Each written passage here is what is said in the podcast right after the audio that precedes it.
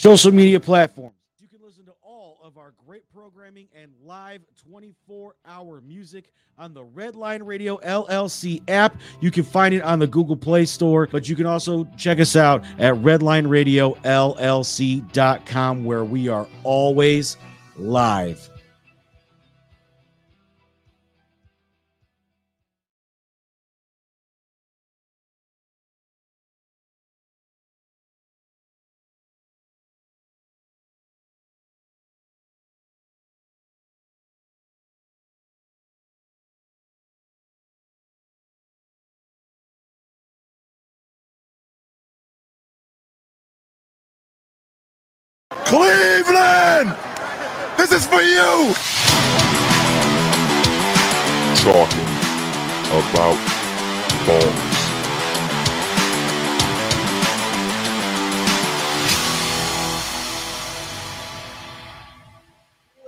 Gentlemen, welcome to Talking About Balls. I am Justin George, joined as always by Kyle Price and our special guest today, Greg Sherwood.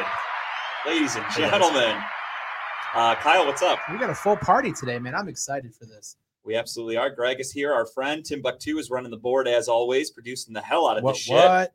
Yo, Killing yo, it. yo. Killing it. Uh, we're here. Greg is here. Obviously, Cleveland baseball. That's his bread and butter. That's what we're going to talk about. Baseball in general, but Cleveland specifically because we are a Cleveland based show.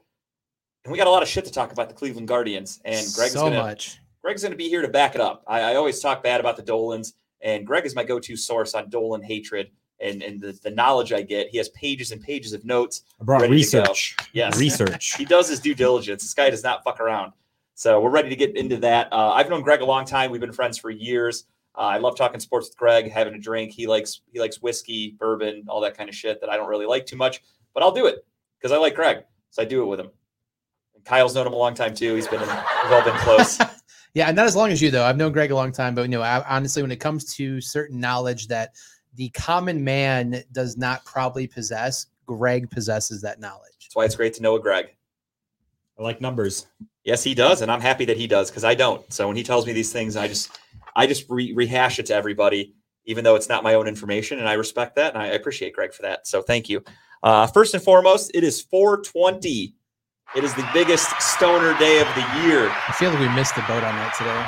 I am, aside from the couple of beers that I had before the show, I am stone sober on 420, which is an accomplishment to say the least for me. Um, but I do it, I do it for the fans. I do it for the people. For those of you watching right now, I am sober for you because I want to put out the best show possible. Um, although I did title the show "The High Way," get it, pun intended. Uh, not only is it in reference for 420, but it's also because of our first topic, Dwayne Haskins. It's also the place he perished. So last week I kind of skipped over it. I meant to talk about it. transition again, by the Yeah, way. I'm, I'm so good at those. Very smooth segues. I'm great. Uh, but but honestly, last week I did mean to talk about Dwayne Haskins, and it, it, it slipped my mind. We we got into other shit. We ran behind, so it got overlooked, and I apologize for that because obviously he's an Ohio State legend. He was up and coming, trying to get his career turned around the best that he could with the Pittsburgh Steelers because his career in Washington didn't really pan out. As a first round pick, ended a lot sooner than you would have expected, but off the field had his issues. On the field, he had a lot of talent, couldn't seem to put it together. Uh, it's very unfortunate, honestly. I mean, I mean- even as a, even though he's a Steeler, I mean, I'll crack jokes. It is what it is, but it, it's a shame, honestly. You don't want to see a young man, especially a guy trying to turn his career around. It's one of those did things that took place that I think anyone who at the time were just like, what? You need to like go back and like make sure it wasn't like one of those TMZ like got you moments. You're like, there's no way. I mean, Yeah, I, I couldn't believe it. right. It's just shocking. And then you get the details and how he died, what happened, and you're like, what the fuck took place? And I'm pretty sure we had an episode many moons ago that was titled "Fuck Adam Schefter" because Adam Schefter I've always thought is kind of a douchebag. Right. uh, scumbag, really any bag, negative word that you can put in front of it, uh, is Adam Schefter. And he made himself look terrible after Dwayne Haskins passed away. His initial post for the Haskins death wasn't just like a RIP to Dwayne Haskins, condolences to his family. It was Dwayne Haskins trying to, uh, after a bad stint in Washington, looking to turn his career around, Str- passed away struggling today to catch on to Yeah. his team. he had to like shine the light on the negative part of his life. And I, I feel like uncalled for, just a shitty move by Adam Schefter. I've never liked the guy. Uh, I always thought he was kind of a dick. He's had a bad. He's had a bad year. This is like the third or fourth en- like episode or incident that he's mm-hmm. had where he's had to like retract certain tweets and messages he's put out there. it's because he's so robotic. He has gotten to the point where his career is just focused on being number one to the story. Right. That's it. He's got to get There's out there no first. human emotion behind it. There's no, oh, you know, I feel bad for this guy. It's, oh, I got a text. This guy died. Fuck him. I just want everyone to know that he died. Right. So it, it's just, it's a shame, but that's the world we're in with social media. He wants to be the first. He's he's good at that. However, it, it just still is a bad look. And, and Adam Schefter comes off as a total piece of shit pretty much every day. And I'm glad that he blocked me now. I don't have to see his tweets. I will gladly read a news story 10 seconds later from somebody else to avoid Adam Schefter. Yeah, Rapoport's the uh, go-to story, I think. He's a fucking idiot too.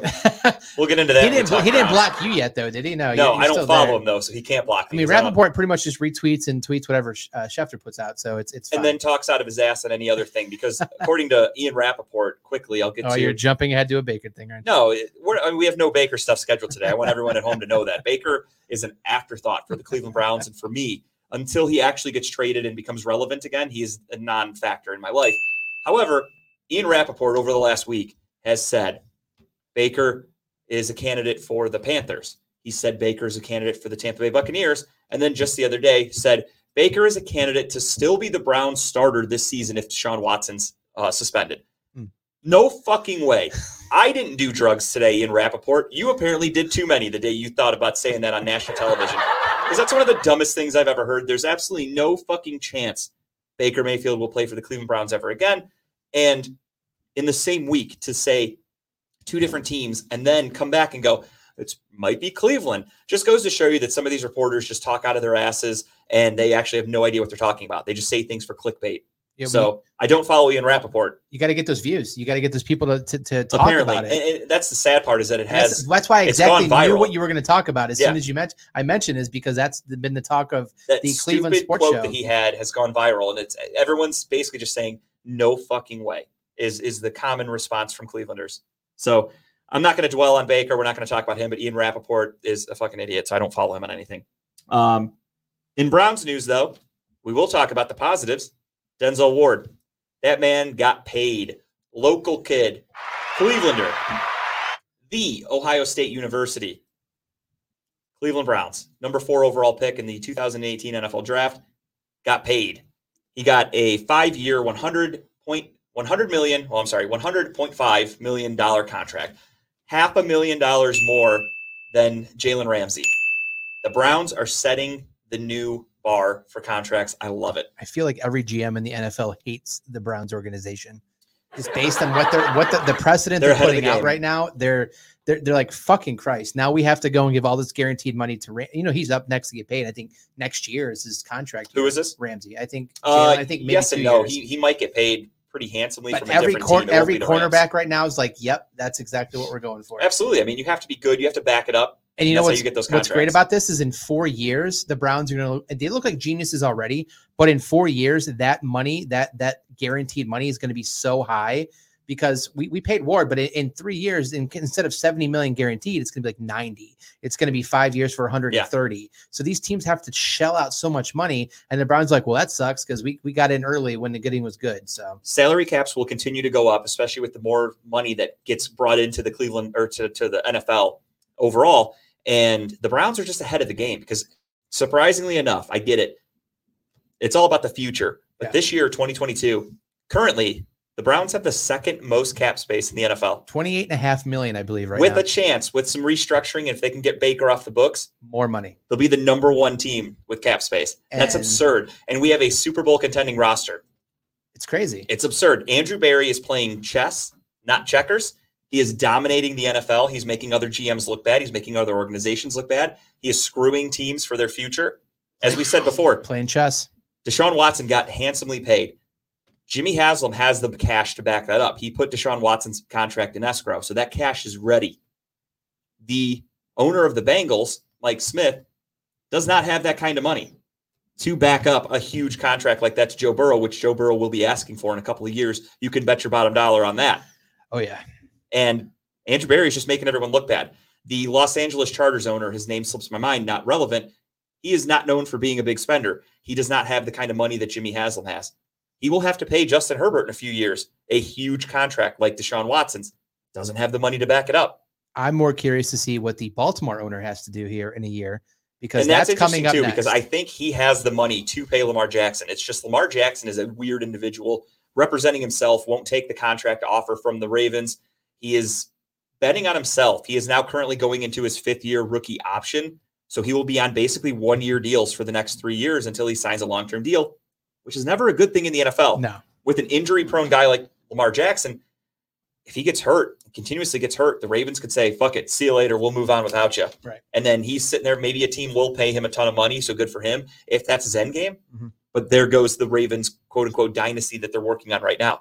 right. So it's a double edged sword. Uh, definitely a, a weird situation for Lamar Jackson to be in.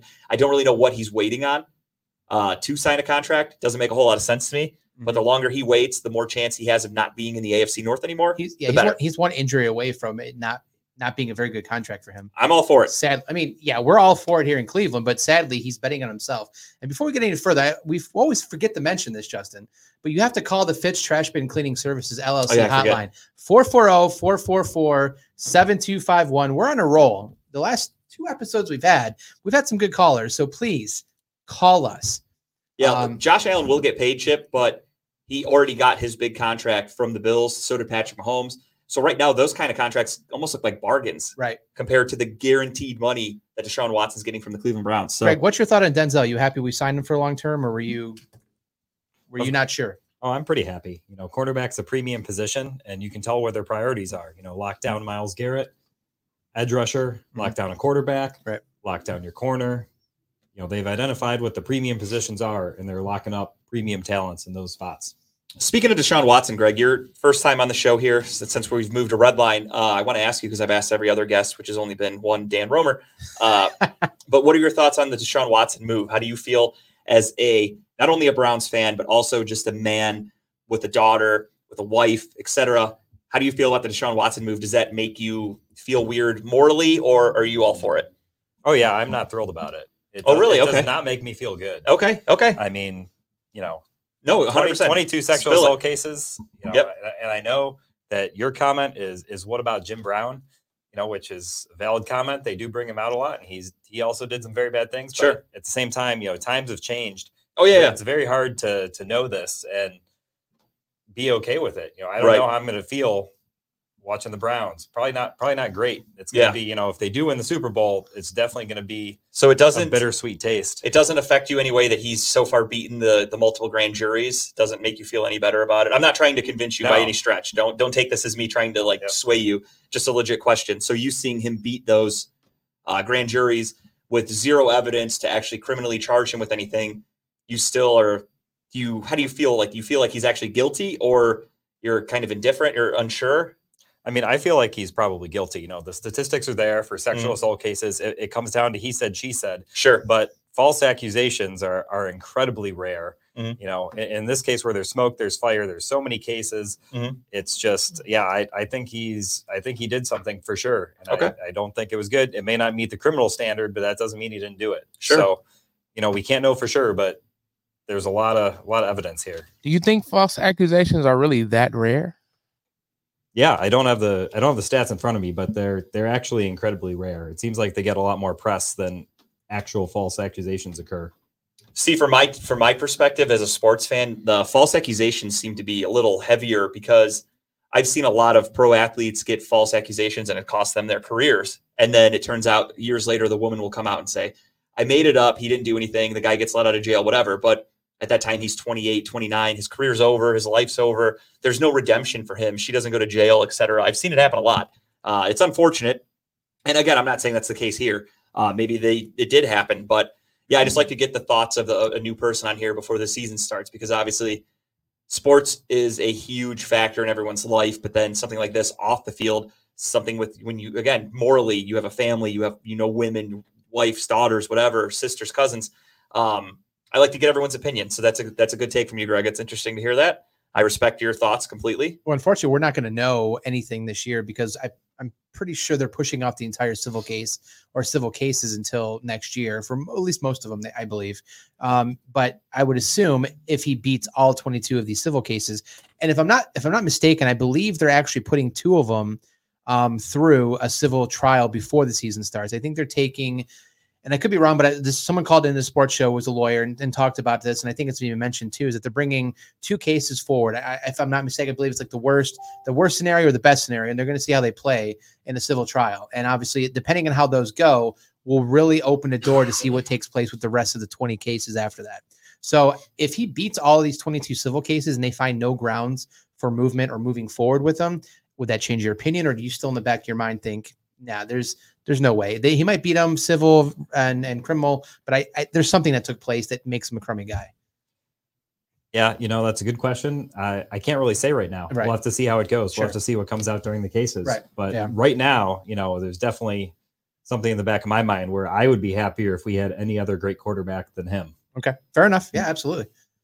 Yeah, I mean, uh, the unfortunate thing is more than likely what's going to happen because that's just what happens in sports. Is there will be a, a settlement probably for the civil cases, and uh, I mean, I've, we've done it as Browns fans to make fun of Ben Roethlisberger, who did the same thing.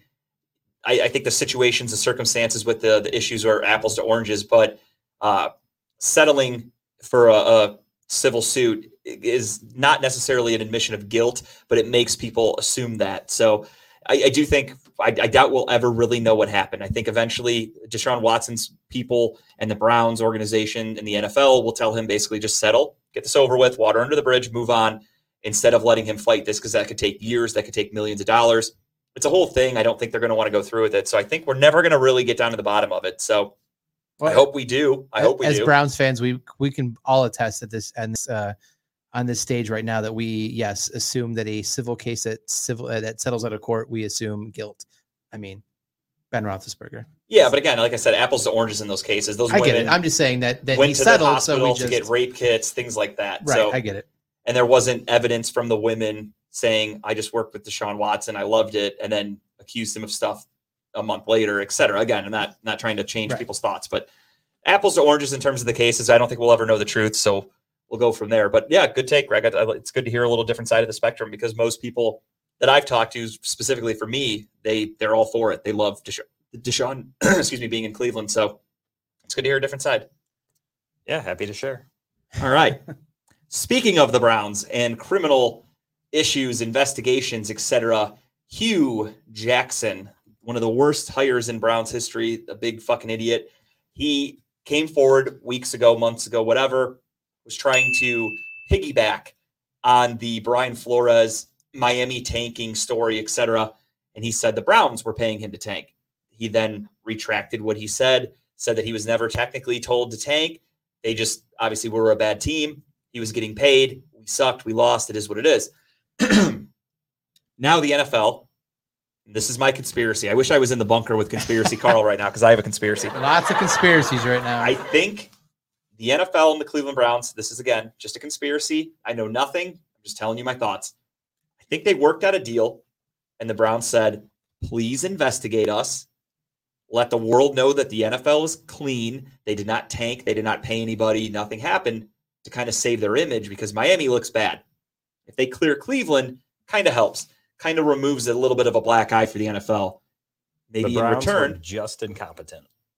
Possibly. Yeah. Yeah. Honestly, uh, uh, what's his face? Who was our Sashi Brown? Sashi Brown just literally could not put a team together, and Hue Jackson could not coach them. We have nothing to hide. We will 100% prove that. Now, with that being said, here's my conspiracy thoughts. They made a deal.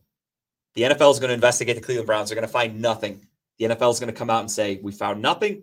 There's no tanking in the NFL, etc. Maybe Deshaun Watson gets a reduced sentence if he ends up getting suspended down the Oh, line. I love the conspiracy. That's my conspiracy mm. thoughts. I love the conspiracy. But I, Again, I, have feel like nothing to back should this up. This is just me when I saw that. I was like, huh. This will be the quickest investigation the NFL has ever done in the history of NFL investigations. Which shame on the NFL for even going through with it because Hue Jackson himself has retracted what he said. The NFL is still going to spend God knows how much it costs for them to have a woman do this investigation. I can't imagine it's cheap. I, I I have to think it's very expensive. It's time consuming. It's a waste of everyone's time and money. For what? Money means nothing to the Shield. It's just uh, it's just chump change. Right, but it's just I don't know. It sets a bad precedent. It looks bad to me. What what makes me laugh even more is the fact that he's not only has Hue Jackson retracted his statement about his you know being paid to lose, he came back and said, "Oh, guys, look." I was told we had a four-year plan, and at the second or the, the last two years of that plan is when we'd start winning. Yes, every NFL coach right now is looking at you going, "Yes, that's how that happens." Yeah. The first two years, you're drafting, you're building, you're bringing in free agents, you're building your roster, you're building a plan, and then you start winning. That's that's how it works in the NFL. When you trade out of the top two to accumulate picks and then still don't draft a franchise quarterback, obviously you're not in win now mode.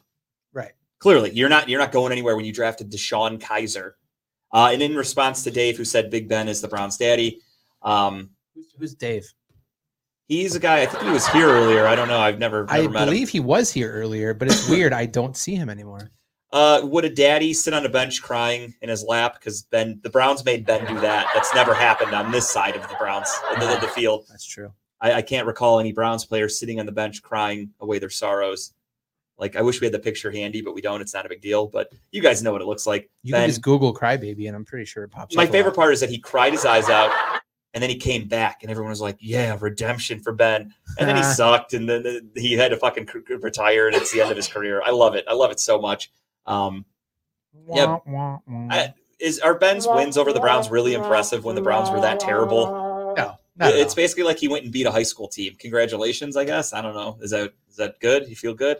He we made him we made him cry because he got fucking embarrassed on a national stage. I'll never forget that. Mm. That is my defining moment for Ben Roethlisberger's career was crying on the bench with Maurkice Pouncey. I think you have that picture framed, don't you? I'm getting it tattooed. I think Where on your lower back? maybe right on my forehead, just so I can see it every day in the mirror. I'll never forget that. Um, So you think this whole thing's a sham? The NFL, this investigating. You think it's a, It, you- it has to think be. It just I mean, it doesn't make sense because again, he's retracted. There's really no. It's a non-story. The Browns have put out how many statements? They've said there's nothing to see here. We we are 100% transparent with the NFL. Whatever they want to know, we'll tell them. And they're like, well, we're going to have a woman do a thorough investigation, and right. and it's just I don't know. Something's weird about it.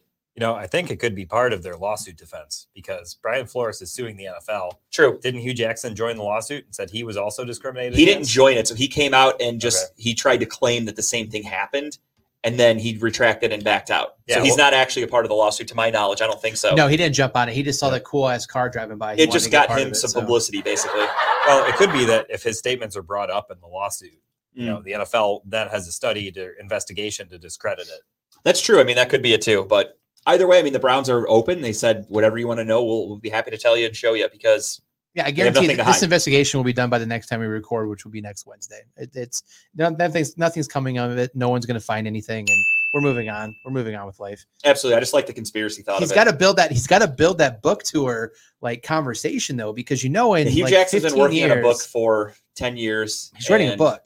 It's never He's coming going to out. drop all those juicy comments and history and story about working with the Browns. And if he did, I mean, I would read it. Don't get me wrong, but he's kind of waiting a little too long. And now that he's telling some some tall tales and retracting things that he said, it makes me kind of go, well, fuck, I'm not really going to believe half the shit he says anyway. Then now, we'll do we'll do a podcast where we just read chapter by chapter uh, on air for. uh, we'll to probably do that around the time we talk about golf if we want to put all the listeners to sleep. Now I got to wait another ten years to talk about golf. I understand. Yeah, that's that like, a uh, show. It's it's maybe leap year, maybe. I figure you would talk about who won. No, it's okay. We don't want to talk about it because it just brings up, you know, Justin's with gonna take a nap in the corner and everything. Was there golf over the weekend? No, was like three weeks ago, man, with the Oh. Masters. It's okay. Oh, I We're- forgot We're, moving on with life. If Tiger Tiger didn't win. It was irrelevant. I mean, that's all anybody It was relevant anyway. to the fact that Tiger made the cut. That's a big story. Eh. Okay, moving on. Eh, I'm moving on from that. All right. Uh, speaking of moving on, we have to move on from the Cavaliers season. It came to a bitter, bitter end on Friday night against the Atlanta Hawks. The play-in game. I fucking hate the play-in because the Cavs had to do it. Any other teams, I actually enjoyed the games. They're fun. They're exciting. Watching the Cavs do it, watching the Cavs lose. I hate the play-in tournament. Um, Let's give it up for the Cavs, though. What a season, though. great season. Injuries like a son of a bitch. Uh, hard to overcome. What can you do? Uh, you have a great young team that weren't expected to do much. They they surpass all the expectations and then some. Vegas had them pegged at like 25 wins. They end up winning 40 something. Tremendous year. Don't get me wrong. Great year. Then right at the end when you needed everybody to come through, that's when the injury bug hit. You lost uh, Jarrett Allen for most of the, I, I quote unquote, second half of the season after the All Star break. You miss Evan Mobley with an ankle injury for a while. Devin, uh, Darius Garland, I'm sorry, had a back injury that lingered for a lot of the year. Uh, next thing you know, the Cavs went from being a potential top three seed to they were the eight seed, sneaking in in the play-in tournament, and they went 0 for 2. Uh, the Hawks game started out great. I'm not gonna lie, I was really excited. It looked like the, the Cavs had it in the first half. They had a 15 point lead. They were shutting down Trae Young. Everything was looking good. We were watching the game together. At halftime, first thing I said, they have to continue to contain Trae Young. Do not let him start scoring and going off. Second half, Trae Young had the best half of basketball in his entire NBA career. He scored, I think, 32 points in the second half. The Cavs had no answer for him. Darius Garland, I hate to say it, pitiful performance in that play-in game. Not good. He well, he did what he thought he had to do. Yeah, it wasn't enough. And it when was you're not the, enough. When you're the number one player on a team, which Darius Garland is trying to be that person, you have to step up in those games. Look at what Trae Young did in the second half. Right. I'm not asking for 32 points and a half from Darius Garland. I'm asking you to shoot a little bit better than like 20% from Right. threes, like he did. Um, now that makes me want to question though JB Bickerstaff because JB Bickerstaff made some very questionable moves in the second half. Um, he never, I, I won't even say the second half, the entire game. He never brought in Lamar Stevens. Lamar Stevens is not a great offensive player. He's a little bit of a liability. However, he hustles. He plays great defense. He would have tried to lock down Trae Young to at least make his life a little more difficult. Zero minutes. Sure. Cedi Osman, a wing player, which we are hurting for. Caris LeVert is good, not great so that far. one that one with the Cavs. confused me a lot. Cedi Osman did not get a minute in that game. We ran a an eight man rotation, if I'm not mistaken, and that's it. In a play-in game, you're only rolling with eight guys, which means you're you're not subbing a lot of people. And when you have a guy like Stevens, I agree, Stevens isn't great, but Stevens could come out there and play a little bit of defense. It's like the Delly on Steph Curry in the finals in 2015. You have this guy who's not great, but he's going to come in. He's going to apply a little bit of pressure on Trae Young, make his life a little difficult, be a little gritty with him. You have six fouls in the NBA. Let him come in and get a couple hard fouls on Trae Young, kind of put him on his ass, maybe make him think twice about doing something. Instead, we did nothing. It's like that eight man rotation moved down to a six man rotation when it got to That's the second that's half. how it felt. and then he just stuck with what he thought was going to win the game. And and just to back up a little bit to what we were talking about, we both said before we even came on Redline, we were doing our podcast from your your your basement. We said that they're going to get gas. The Cavs will get gas in the second half, and due to them getting gas, getting tired, getting worn out, injuries are going to happen. We both talked about that. You called it, we talked about it, and we were we were right. Injuries were going to be the reason why this team did not either a make the playoffs or b or b make it deep in the playoffs. And unfortunately, it was correct. I mean, I fully understand that that you're limited with the injuries, but Sure. JB Bickerstaff's rotations, I, I feel like he was over, excuse me, overusing people. Kind of reminded me a little bit of like Tom Thibodeau. Right. Tom Thibodeau has been known for overplaying his players, wearing them out. Come playoff time, everyone's tired, and it's kind of what JB did. He ran a Again, tight rotation all year. so many injuries. You're limited to who you can bring in. You can't obviously. You're not going to go to the bottom of the bench and start bringing in, uh, you know, guys you've never even heard of off the street. Like Moses Brown deserved to not play in that play-in game. Don't get me wrong, but Lamar Stevens, Cedi Osman, these were guys that had pretty big roles with the Cavs for most of the season. And in a play-in game, a must-win, you couldn't give them a minute or two just to kind of see if they were hot. If Cedi Osman came in and played three minutes and he shoots 0 of 3 and turns the ball over, pull him. Short leash, 100%.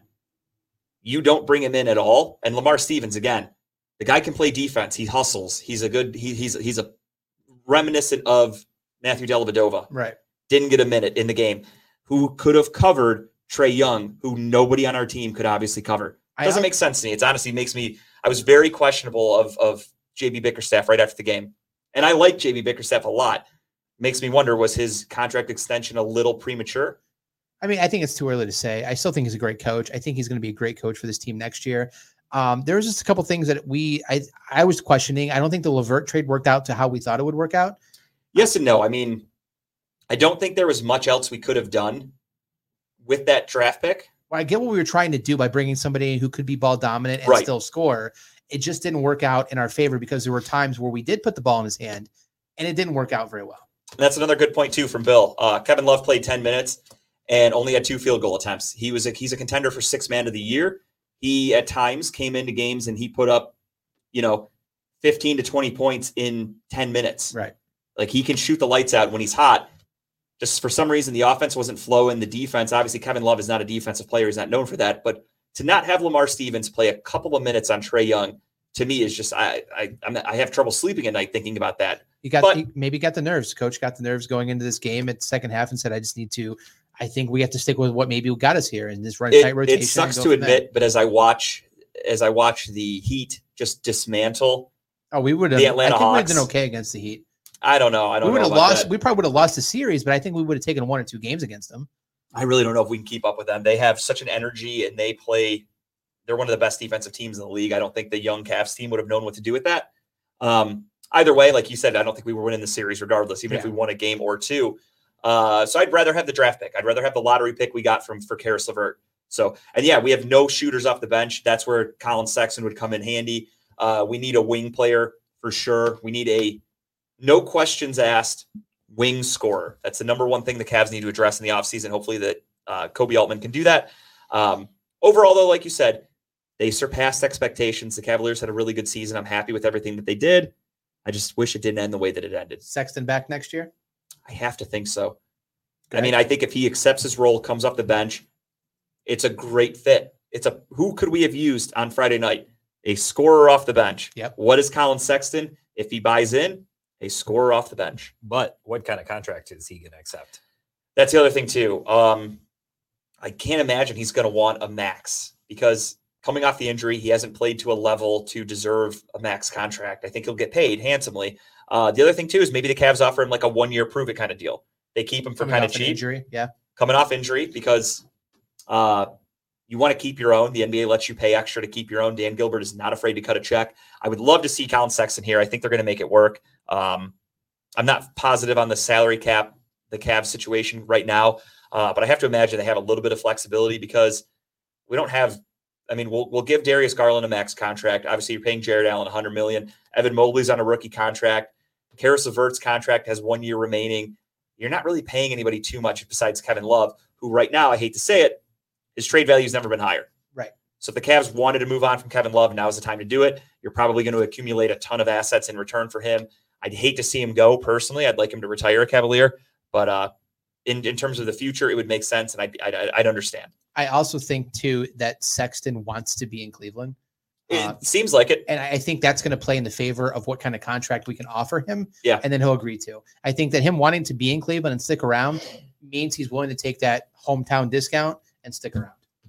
I mean, it seems like JB Bickerstaff and the team in general has just great camaraderie, and everyone that's already here wants to be here. They love playing for each other, and I mean, the future's bright.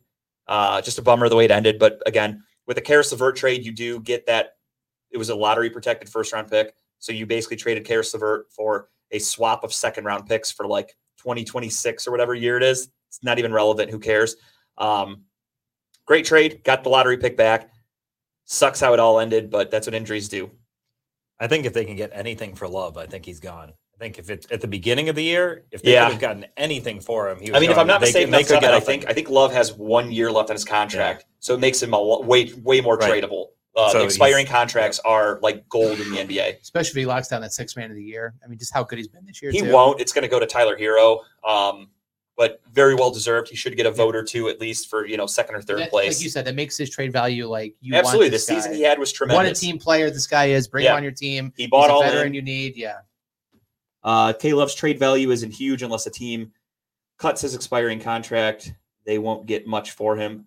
I don't know about that. I think a veteran team could use a guy like Kevin Love. You could use the veteran leadership. A, a- veteran team, by that I mean a team that's like on the cusp of winning. Kevin Love would be tremendous for a team like that that can afford him. He is a we'll see. champion. Absolutely, hell yeah, he is, and that adds a lot of value to it to a locker room. Um, so we'll see what happens. Again, I, I'd hate to see. It's just unfortunately the the way sports goes. Uh, people you love, the team you enjoy, it's going to come back with a different look. It's just inevitable. Nothing you can do. As much as we'd love to see everybody stay, it'll be a little bit different. So we'll see what happens. Um, technically, you could replace Love off the bench. You could bring in a couple of guys for two guys to equal his contract. Could probably give you equal production, and that also gives you a couple more bodies to bring in in in clutch series, clutch games, such as the play-in thing. We'll see what happens though. I would like for them to all stay, but uh, veteran team they could afford them easily. Bill, come on, who are you kidding? Expiring contracts? Do you know the NBA? Let's let's be honest. It's about as fictional as that cap. Yeah, they, they make shit work in the NBA. I agree completely. Exactly. Lee said it perfectly. A team that thinks Kevin Love is their missing link. There could be a team that has a great starting five, but their bench is kind of weak and they have a little bit of money and flexibility. You bring in a guy like Kevin Love to be your sixth man, and that could be tremendous. That could be huge for a team. So we'll see what happens. picturing love on a in a Warriors jersey next year. He doesn't play defense. He ain't going to the Warriors. Unfortunately, that's one team I think we can cross off the bucket list. I don't think he's even going to buy in for Steve Kerr. We'll see. The NBA playoffs, though, are going hot and heavy right now. We actually just saw the end to the Boston Brooklyn game. Boston made a big comeback. We were watching the game a little bit earlier. I think Boston was down by like 10 or 15 They were. next thing you know, we come here, I turn the game on, and Boston wins. So that's big. Brooklyn is now down two games to none. Rumors they're going to try to get Ben Simmons back. I don't think it's going to make a difference. Nope. I mean, you got a guy that hasn't played in, in a, a year making his NBA new team debut for this season in the middle of a, an 0-2 playoff deficit. Good luck. He'll be eight minutes max, ten minutes max off the bench. Yeah, you have to wean him in because a guy it's- a guy getting into game shape is night and day different than a guy Yeah. just you know playing in a regular season. He's not going to make the flow of the game go in the favor of the Nets. He's he's going to be more of a distraction, if anything, because they're not used to playing with him, and they're going to try to work him into it. It's just going to mess everything up. and up. the media frenzy. I think I can only imagine the uh, the, the the type of coverage it's going to get for Ben Simmons making his big return to the NBA and his his debut for the Brooklyn Nets and all the shit that he did over the last year, the Right. drama. So it's going to be interesting to see what happens if they try to bring him back. It shows for me it's it's a desperation move. They they do need him because Brooklyn is one of the worst defensive teams in the NBA. And as it shows right now, they just gave up 114 to, to Boston Who'd you pick in this game? in the series. Yeah, I took Boston. we, we both took Boston, right? Yeah, I believe so. I don't Okay. think I, I- I know Brooklyn's defense is terrible, and I don't think they stood a chance against Boston. So I took Brook. Uh, or yeah, so I took Boston. It's been a fun, Um, it's been a fun opening couple of games though for the NFL play. I mean NBA playoffs. Yeah, a couple couple questionable ones. I mean, we talked about last week before it started. I joked about how the Dallas Mavericks are always so close to being great, and then Luka gets hurt, and he got hurt before the playoffs started. Is he out the entire series or just he's game by game? No, so he actually said that he will um, assess his injury, and if they tell him he can play and it won't make it any any worse, he's going to be out there for his team. I need that boy out there playing. I, I I picked the Mavericks. I need him to win. I agree with with Lee's comment there about how Ben Simmons is not that kind of guy. He's not going to jump onto the court and be a warrior to to will his team to victory. I think if anything, he comes on and they, they look worse because again, they, they have to get adjusted to each other. It takes time. Look at any team that trades for a bunch of pieces that gives themselves a big three or whatever. It, it starts off, you think on paper they're going to be dominant. It, Right. it takes a while. It, there's a lot of adjustment, especially in the NBA. You have to know where people like the ball, certain spots, things like that. So we'll see what happens. And then, yeah, I mean, Dallas playing without Luka split the series one and one with um, who are they facing right now? They're facing uh, the Jazz The Jazz, yeah. pretty boring series, if I'm being honest. I've tried to watch some of the games, and it's it's a lot of without Luka. For me, it's unwatchable basketball. The only exciting series to watch right now is the Warriors because Steph Curry is just on fire. It's not even that exciting. I mean, it's blowouts. So it's one of those things. Like I feel, I feel horrible for the Joker for watching Nikola Jok, Nikola Jokic, or the fuck you say his first name. You were um, close. It- I'll take it. It's acceptable. I, I I feel bad for him when you watch that game. He's literally out there by himself. I mean, they- I know Jamal put- Murray's hurt, and when Jamal Murray's healthy, they're they're a better team. Um, same with uh, Michael Michael Carter Jr. or whatever his name is, Michael Porter Jr. And a lot of injuries there for for the Nuggets. And Jokic can only do so much by himself. He's a great player. Watching him try to dominate by himself is, is fun, and it usually gets them till about the third quarter. Then the Warriors pull away. Yeah, the shooting just just you can't keep It's up with that yeah, it's over. So again, I want it on record for everybody that watches the show. Last week we did our Oh, picks. boy. I I went with my my my heart instead of my gut when I was going over picks, and it's on my paper. If anybody wants to see it, you can all vouch for it. Nobody cares. I picked Golden State initially, but live on the show, I was like, "Fuck it, I'm going with the with the uh, the Nuggets because I hate the Warriors so much." At the time, also, I didn't know Steph Curry would be back. So, in my defense, that's what I did.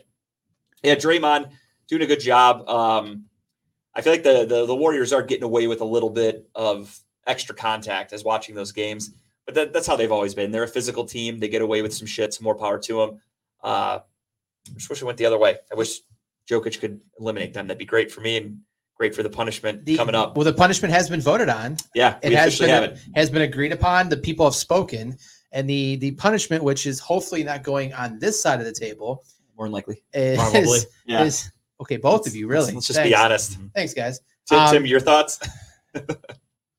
I'm with Kyle on this one. I th- I- I'm hoping it's not on this side. Oh wow! Yes. All right, all right. We got split we decision, have Two and two. I'll take it. The final vote has been tallied, and it's going to be whoever loses is taking the nasty jelly beans, eating them, and then they're getting tased.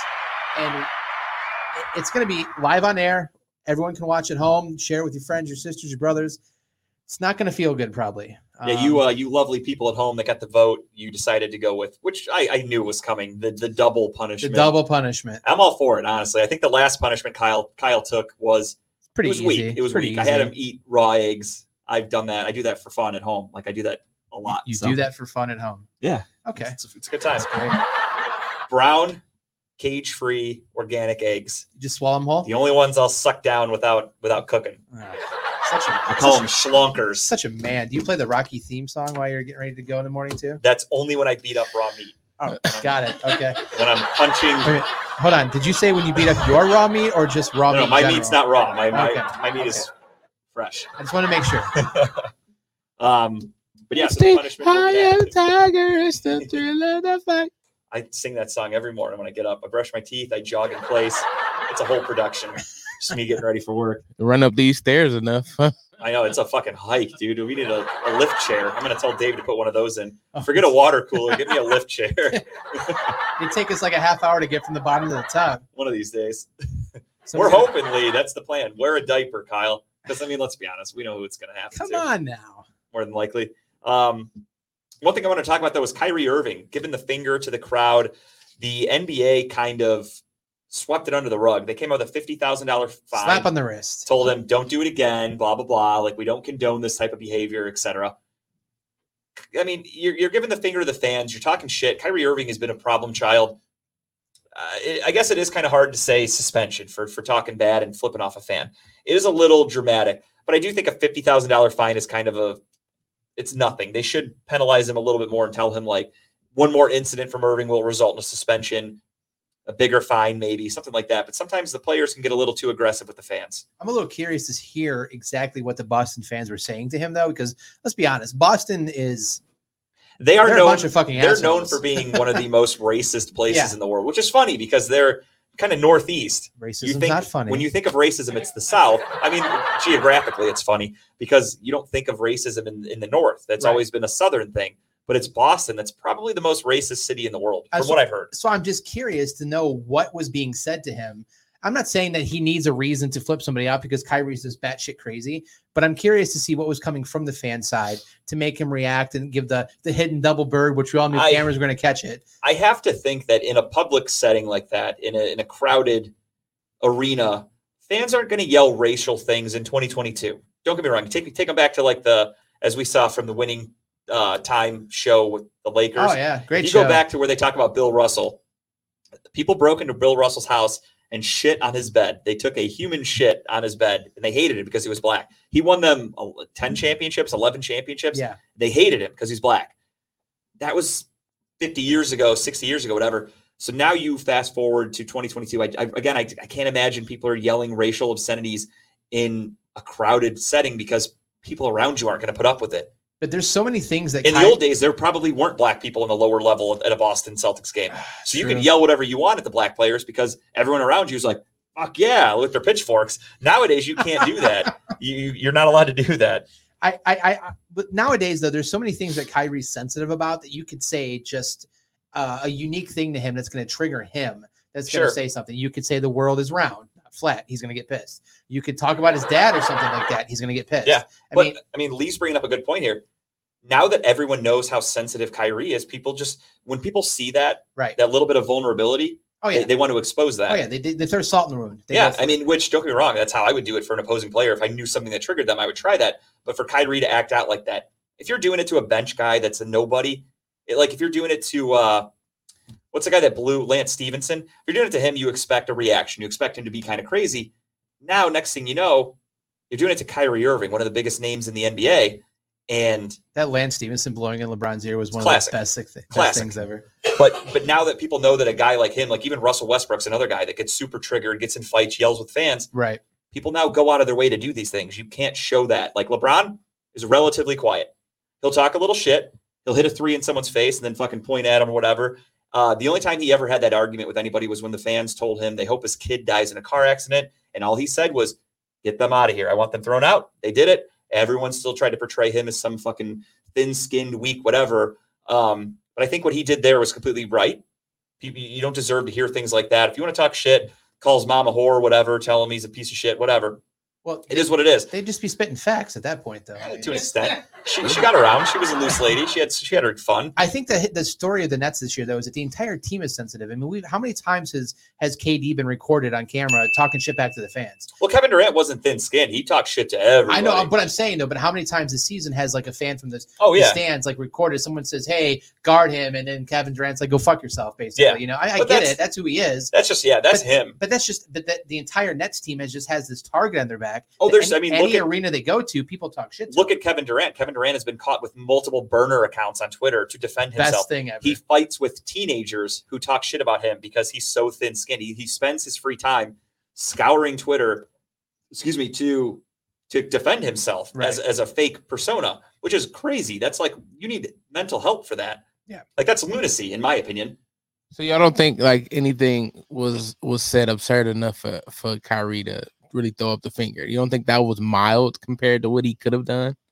What's he gonna do? Jump the stands and get his ass beat by a kid? I mean, Yeah, I mean, I can't imagine. I can't imagine it was too egregious, honestly. Just because, again, I, I, I, I doubt. Look at the look at the fans right there. You see a ton of black people, lower level Boston Celtics. I can't imagine it was like racially driven or anything like that. Maybe they told him, "Hey, Kyrie, the Earth is round, you fucking idiot," and that was enough to trigger him. What do you Only- think they said, Tim? What's your guess? What's your guess? points. Tim? Well, I'm That's just thinking maybe maybe they said something like, "I hope you die on the way home from driving to from the stadium." Like, I hope you fall off That's the earth true. because it's flat. Like, you know what I mean? It could have been something. Yeah, I mean that's Along again, those personal, lines. Personal to Kyrie. I mean, it could have been anything along the lines that something that he could have said or done, or they could have said or done that put him over the edge. Again, it's Kyrie. We don't know. I mean, Yeah, But at the end of the day, we all agree that there, there should be a line where you need to just let shit roll off your back. It's going to happen. You're playing a game where fans are literally three or four feet away from you. Shit's going to be said. Shit's going to happen. I think at the end of the day, what the what the NBA did was, I guess, justified in not suspending him. I think I just I'm a little bitter because the way he left Cleveland. So I, I he's I hate Kyrie. You'd make a great commissioner. He's on my shit list. So yeah, he would have been suspended for life for giving the fans finger. He'd have been Pete Rose immediately. Um, but that's just me. That's why I'm not commissioner. So we'll move on from that. Um, we're gonna do team needs again this week. We're gonna do these really quick so we can get right into baseball stuff with Greg. That's why he's here. Uh, he's been patiently sitting here waiting to just explode on baseball, and I can see it. He's getting He's putting a up. pillow over his pants right now. That's how excited he's I know getting. if you guys are watching home, the table's lifting because of Greg's baseball erection right now. It's, That is not a Louisville slugger in his pants out there, ladies and gentlemen.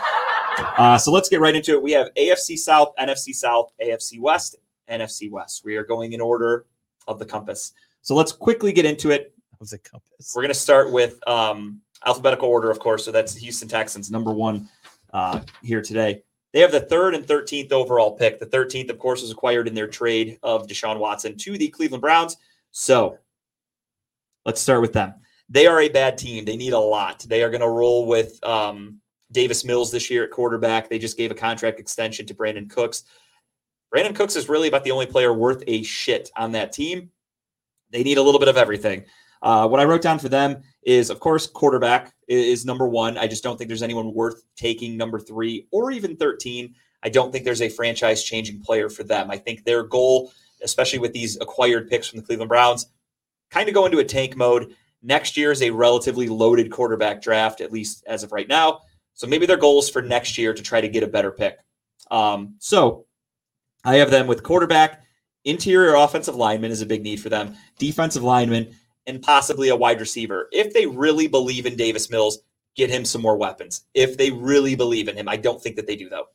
I, I didn't even put quarterback down for this year because I don't believe they're even concerned about that. I, I don't either. Right now. I don't either. They- They're sticking with Davis Mills for I whatever think reason. They're going to ride with that kid this year, but they're going to build up the other. They're going to build up the other positions, like you mentioned. I have offensive line, edge rusher. They need defensive help back, especially in the secondary, cornerback, safety. So I think they're going to try to fill those other positions right now, and then like you mentioned, next year go get that quarterback. Yeah, with the third overall pick, there's a good chance they could be sitting pretty to get a an elite uh, left tackle, Absolutely. yeah. an elite defensive end, depending on Hutchinson or Walker if they slide, whatever.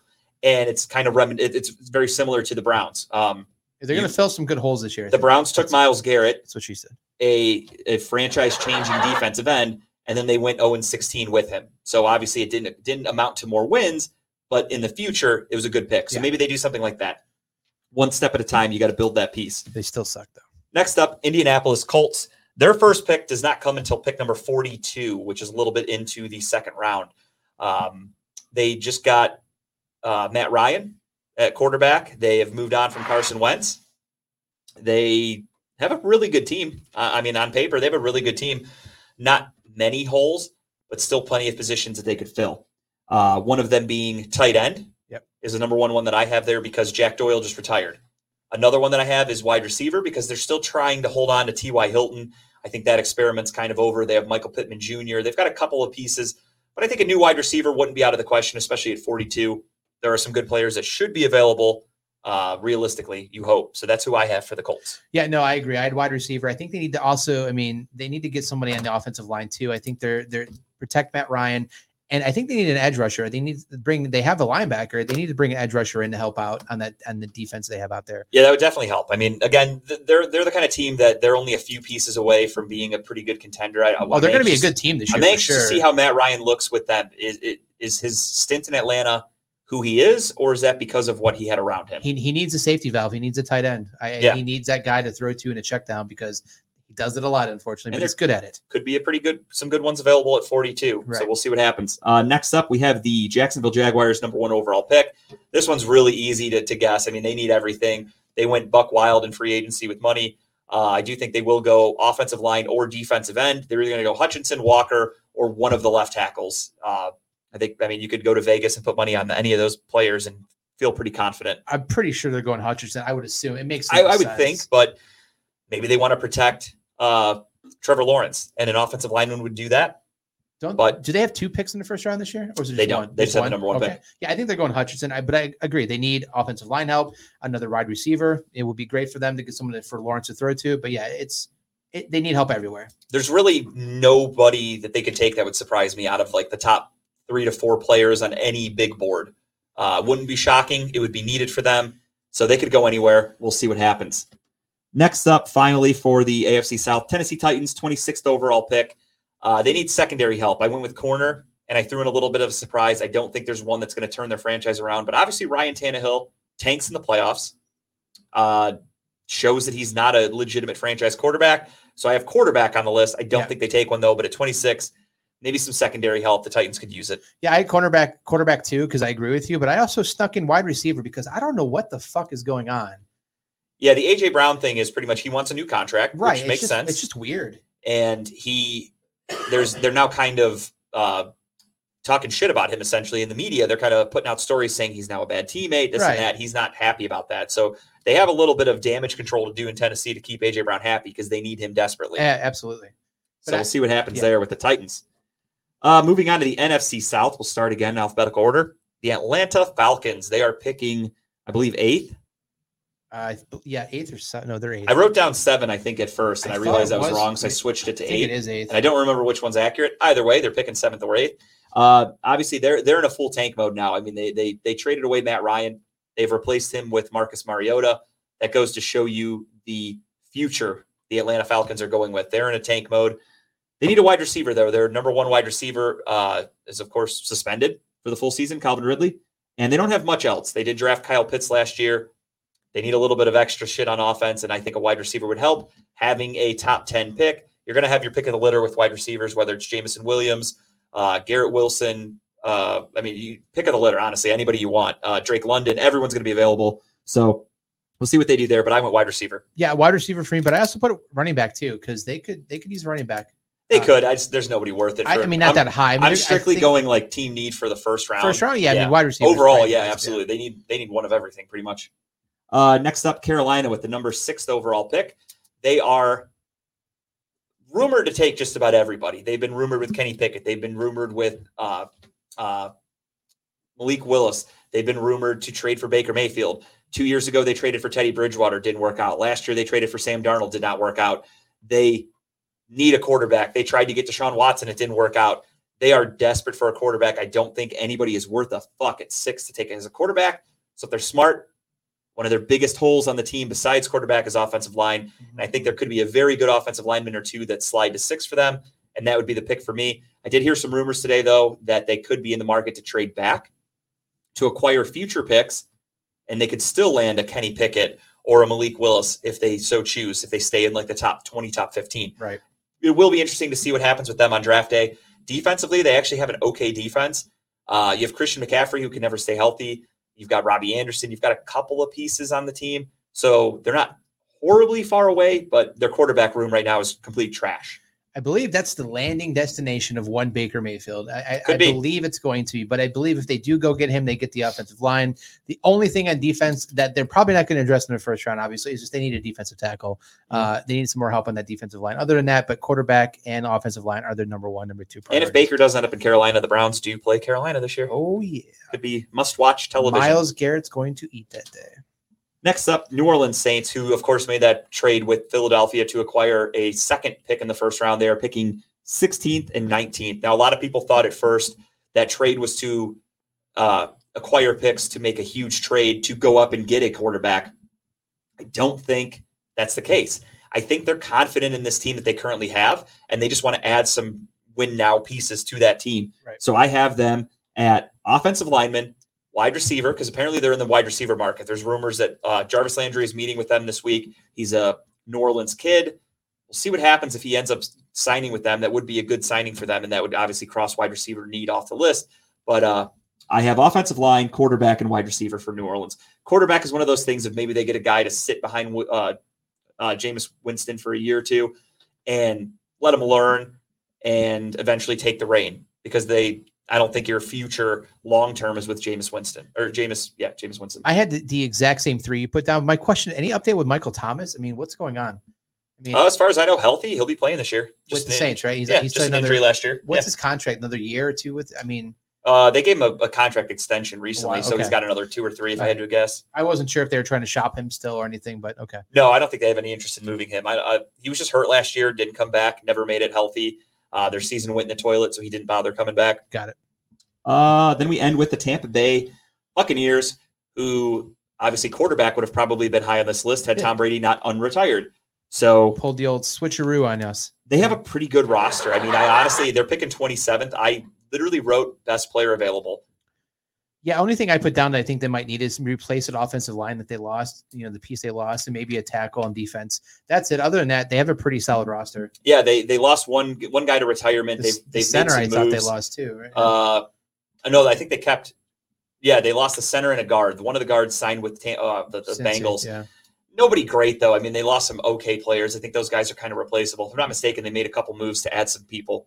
Um, they could use a little help on the defensive line. Ndamukong Suh is not under contract right now, nor is uh, JPP. Right. So you could make that move there. But honestly, when you're a good team and you have Tom Brady, you just go with best player available. Sure. Uh, They could get anybody, and I think it's going to work out for them. Now we move to the AFC West. Denver Broncos, who of course traded for Russell Wilson, they pick their first pick is at 64, damn near end of the second round. That's a long way to wait.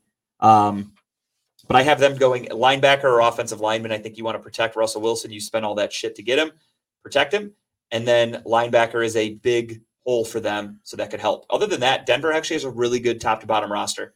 Yeah, no, I'm I'm excited to see what Russell does in Denver. Um, it's going to be quite an interesting season for him. But the only thing I picked was just more line help. Yeah, protect him. You want to That's it. protect him. I mean, that's one thing that Russell Wilson has shown in his time in Seattle is that when he doesn't have a good offensive line to protect him, he struggles. So hopefully Lee, they Lee can. Gronkowski has not committed to returning yet. No, I don't believe. No, as far as I know, no. He's Gronkowski's still, still- out there. Suh is still available. JPP, like I said, there plenty of guys available that could return to the Bucks, but never say never. I guess Gronk's not committed though, which is surprising because usually you think him and Brady are going to He'll be wait till he attached to hip. skips training camp and then he'll come back. That could be it. I mean, he is getting older. He doesn't want to work, so uh, we'll see what happens there. He's earned that. Next up, Kansas City Chiefs. They have the 29th and 30th pick after trading uh, Tyreek Hill. A lot of people are probably going to want to say wide receiver because of the Tyreek Hill trade. They did sign uh, Marquez Van Vandas Scatling or whatever, however you say his name. Yeah, from Green Bay. Yeah. Uh, they signed him and they signed Juju. Obviously, not great, not number ones, but it's enough to kind of fill the gap. You still have Byron Pringle. You still have some decent players there. So I have for them defensive line and corner or defensive back in general. Doesn't have to necessarily be a corner. They did add Justin Reid, but they did lose Tyrann Mathieu. Yeah. Um, not really. I mean, Tyrann Mathieu is a great player. Justin Reid's a really good player too, but I still think they could use some depth. And then obviously corner, you can't have too many of those. Their secondary got torched quite a bit last year. Their defense was not good until about halfway through the season, so that would definitely help. Yeah, no, I put defensive end and cornerback. I agree with you. I think their help needs to be on the defensive side of the ball, not the offensive side. I think the offensive side will take care of itself. Yeah, I'm not worried. When you have Patrick Mahomes and you still have Travis Absolutely. Kelce, uh, I'm not worried about them. And then Creed Humphrey at center. You have a you have a good base there in, Yep. Kansas City, so nothing to worry about. Uh, next up, we go to Las Vegas, who another team picking late as fuck. Their first overall pick does not come until 86. They're because they traded away for Davante Adams, obviously. Uh, Las Vegas is a pretty decent team with the new coach. We'll see what happens with them and Josh McDaniels, but they need offensive line help in the worst way. So I'm going offensive line for sure. Yeah, I mean, simple. Def- offensive line for sure, and then the rest of their picks need to be focused on defense. I think they need to help, and uh, especially in the defensive back department. And then, sure. spoiler alert: while we're while we're talking about offensive linemen, the Las Vegas, or I'm sorry, the Los Angeles Chargers need one desperately to protect Justin Herbert. You have a franchise quarterback, and you have a lot of. I mean, last year they took Rashawn Slater in the first round, really good offensive lineman. They need more though, so draft another one. Can't hurt to go two years in a row offensive lineman to protect your franchise quarterback. Yep, agree. Uh, then we move to the west of the NFC. Arizona, number one overall pick. Their first pick, I'm sorry, is 23 overall. I have for them edge rush. They lost Jordan Hicks and uh, somebody else in the offseason, Chandler Jones in the offseason, two pass rushers. You need to replace that, especially if you want to be a contender like the Arizona Cardinals believe that they are. So, edge rusher for me. Didn't they lose Kyler Murray too because he doesn't want to play? Uh, you can't lose what was really never just- that great. Just kidding. Um, but no, I agree with you. I think they need they need help. Um, a defense for sure, and wide receiver wouldn't help because they lost Kirk in the in the offseason. So Did they lose him though? Christian Kirk, let's be I honest. know. I mean, just because he got overpaid by Jacksonville, I don't think he's too missed by he's, Arizona. he's physically no longer on the team. How's that sound? Is that better? He might he could have missed the bus one game and they wouldn't have noticed. I don't think so. I don't think they're gonna miss him during the season. Uh, next up, we have the LA Rams, the defending Super Bowl champions, who I think they might be the team picking the latest in the draft for their first pick. 104. They have to wait Wow. over 100 picks to get their first pick in. Worth it though. You got a Super Bowl out of it. If I'm, a, if I'm the Browns as, as a Browns fan, if you if we won a Super Bowl and they said you don't have any draft picks, so be it. Yep. Uh, so for them though, I do have off. Um, I have corner and defensive end. They lost Von Miller. Uh, their their secondary kind of got exposed in the offseason. They ended up having to sign or in the in the playoffs. They had to sign Eric Weddle, who was retired, just to come Did play. well it for him. worked. Got a Super Bowl, sure, Yeah. but it just shows you their lack of depth. So I think defensive back and edge rusher is their two top priorities. They Yeah. got Bobby Wagner. They're they're they're a good team, and they- they got Allen Robinson. They're fucking loaded again. That's what I said too. Cornerback and edge. Then we go to San Francisco, who their first pick does not come until 61. And quickly, they could possibly be looking at a wide receiver now that Deebo Samuel has requested officially a trade. He's not Uh, happy. It's a weird situation. We'll talk about it next week because we'll have more time. Maybe he'll be traded by then. Um, but he's requesting a trade. It's not because of a financial situation. The, the, the Niners would pay him. However, he doesn't like his role. So that makes me think he wants less touches.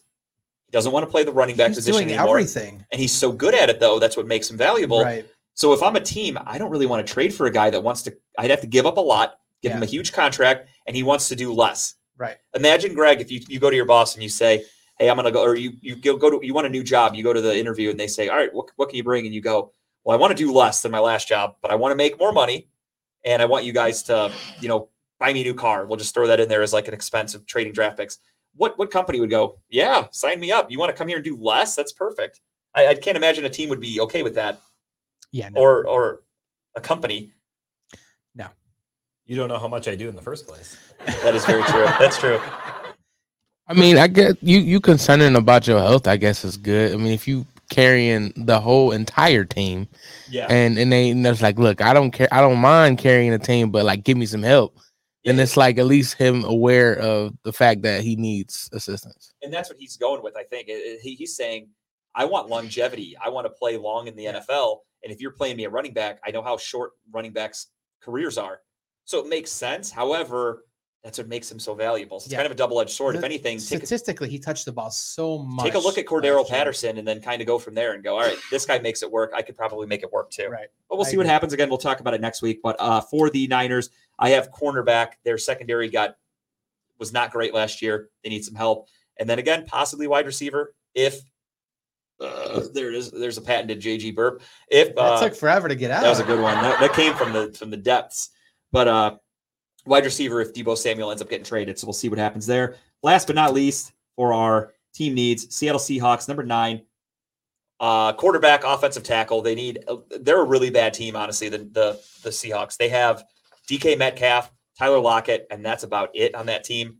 So they could really go anything. My my friend that's a Seahawks fan, he is in love with off, a couple offensive linemen. So that could very well be the case. And then quarterback is a, is a need for them. Again, I don't like any quarterback in this draft. So they take one. I don't think it's your answer long term, but quarterbacks have to get drafted eventually. Somebody's got to take them. Yeah, I just put quarterback because that Yeah, you trade away Russell Wilson, need. you have to replace him. You have Pete Carroll, who's like 100 years old, geriatric as fuck as a head coach. How long do you think that's going to last? Uh, we'll see what happens with the Seahawks, but that's it for our pickums. Next week, of course, will be the draft special where Kyle and I each do a 32 pick mock draft and no trades. We don't do any of that bullshit. We just like to do it, try to compare to what actually happens in the NFL, and then go from there. It's just a Action fun packed little thing. episode. Do not. It'll be a good it. one. That'll be next week. Now, the reason you are all here Finally. is for Greg Sherwood. Jeez. Sorry, Greg, I got shit to cover. He is here to talk about the Guardians. He is here to talk about Major League Baseball. And we are going to do that right now with the Guardians. Greg, you wanted to give us a Guardians outlook?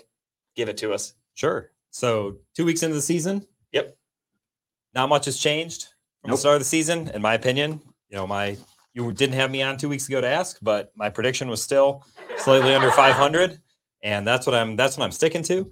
Um, because the the team's very strong in starting pitching, Sure. and they're strong in Jose Ramirez, and I still think Franmil will turn it around. And other than that, got some weaknesses. So the Red Line uh, owner, uh, Dave, he he's a big Franmil fan. I remember talking to him a couple of weeks ago when I said, I was like, Jose Ramirez is the best player on the team, and he was like, I think Franmil is going to surprise some people and have a great year. And I was like, I hope, but it won't be Jose comparable in terms of value to the team and like what you do overall. But yeah, I'm with you. I hope Franmil turns it around. Yep.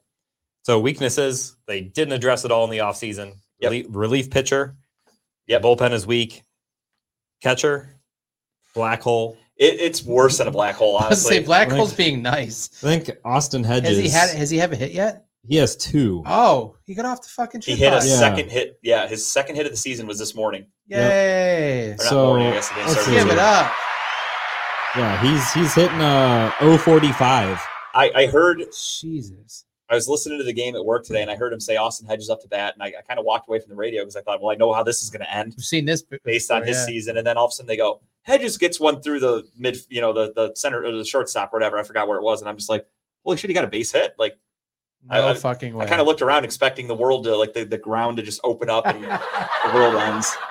So one of my favorite stats is weighted runs created plus. Okay. Kind of lets you know how good a hitter is. Mhm. So 100 is major league average. Okay, Austin Hedges to date is at negative 31. I didn't know it went negative. that's So odd. I I, didn't know. I, that's crazy. That that means he's 131% worse than the average major league hitter this season. and, he's our looking, starting catcher. and looking in the past, he's at 40, 45, 49, meaning, meaning he's more than 50% worse than the average major league hitter. Like that's real bad. That's that's embarrassing. I mean, I guess on the bright side, if you if you uh, look at golf scores, he's he's Yeah. killing it. But in He's Major winning, League Baseball, yes. where that is not the case, that's embarrassing. I mean, I forgot the name of our backup. It's slip, it's slipping my mind right now. But uh, Luke Maile. no, there's another one. He's got like a very Polish kind of last name. That's it. So Yeah. are, are those guys that are they that worse compared to Austin Hedges? Like they're that bad that they can't start over this guy? It's really that bad. Okay. So Maile's hurt, but he Yeah. has a I don't know lifetime weighted runs created plus of like 40, about the Alright. same. not Lavastida, negative forty though. no, I mean, I guess that's a, He's that's a better. positive. It's positive. Although defense behind the behind the plate, that's is, that's is, where is it counts. Austin a good catcher? Like, is he just a good defender? He, he is a good defender, Called but, big but not good enough to Yeah. balance out that bad hitting. You know, Because Roberto Perez was a good defender, Right. and he was a shitty offensive player, but he was good enough. Yeah, it would could- be he it could would be hit, good like- enough on this team right now. Yeah, if he could hit like 220, that's, yeah, that's, good enough. That's ideal. That's perfect. That'd be great. he's hitting under 100. Ah. Um, but I have an answer for you. Yeah. that's why you brought me here. Of course. Answers. I love They it. really need to go get Sean Murphy from the A's, Okay. All Star catcher. The A's are trading everyone and yeah, they're having a fire sale. If it's nailed down, they're pulling the nails out and Yeah. trading it. Like we've supposedly been in on trades with them a lot. That's for Murphy or just in general? No, Matt? Olson, Matt Okay. Chapman. I remember that. Yeah. Yeah. I mean, to me, that's a pet peeve with this front office. They're always in on trades. Right. They Sure. always made an offer. It doesn't say if it was a good offer. Which or a yeah, I bad would like to see what they're actually Right. offering. But I mean, Murphy is like the only good player left on the A's. He's Yeah. an all-star catcher. He's pre-arb, so he's pre-arbitration, so he's making the major league minimum this year. Which- is going to be cheap for the next couple years. We can afford that, maybe. and we have approximately five million middle infield prospects or middle infielders and prospects who can't all play. Right. Eventually, you have to. but seriously, we have we have literally a dozen. Yeah.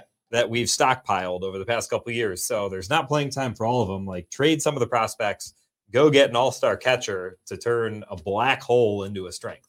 now, uh, word on the street is there's a there's a rookie you might be a little bit of a fan of. Yeah. I do like Steven Kwan. Yes. I think I was calling in the other day when you didn't know what his I last couldn't remember name his last was. name. I was close. Yep. So Kind- I kind- was- kind of close. I was in the ballpark. Get it? Yep. See what I did there? but um, boom. So, yeah, I'm I'm a big fan of Kwan. I really think he's uh, gonna keep it up what he's doing. Um, Yeah. Do we have the Do we have the Kwan graphic to throw up? yeah, if you could throw that up, Yeah. Tim. So basically, why I believe in Kwan is he's doing what he's done the entire his entire minor league career, Yeah. which is Oh, you're good. don't swing and miss, don't swing at pitches out of the zone. So he walks a ton, doesn't strike out, and he makes contact. After doing my little bit of due diligence on Steven Kwan after he made it to the big leagues, and I, I actually like paid attention to him, I did go back and see that. Yeah, he consistently hits for such a high average. He's just a good contact hitter, and that's perfect. So it is a little bit behind Greg there, but Slide it to the left. So for those watching, this is his uh, baseball savant page that gets pulled up. If you're if you're not familiar, and it's basically a nice slider where you know red to the right is he's great compared to the rest of the major leaguers, and blue is bad. So what you can see is his weighted on base was high, his walk percentage is high, his strikeout percentage is Can good. you go up with it a little bit, Tim, so the, the slides are showing?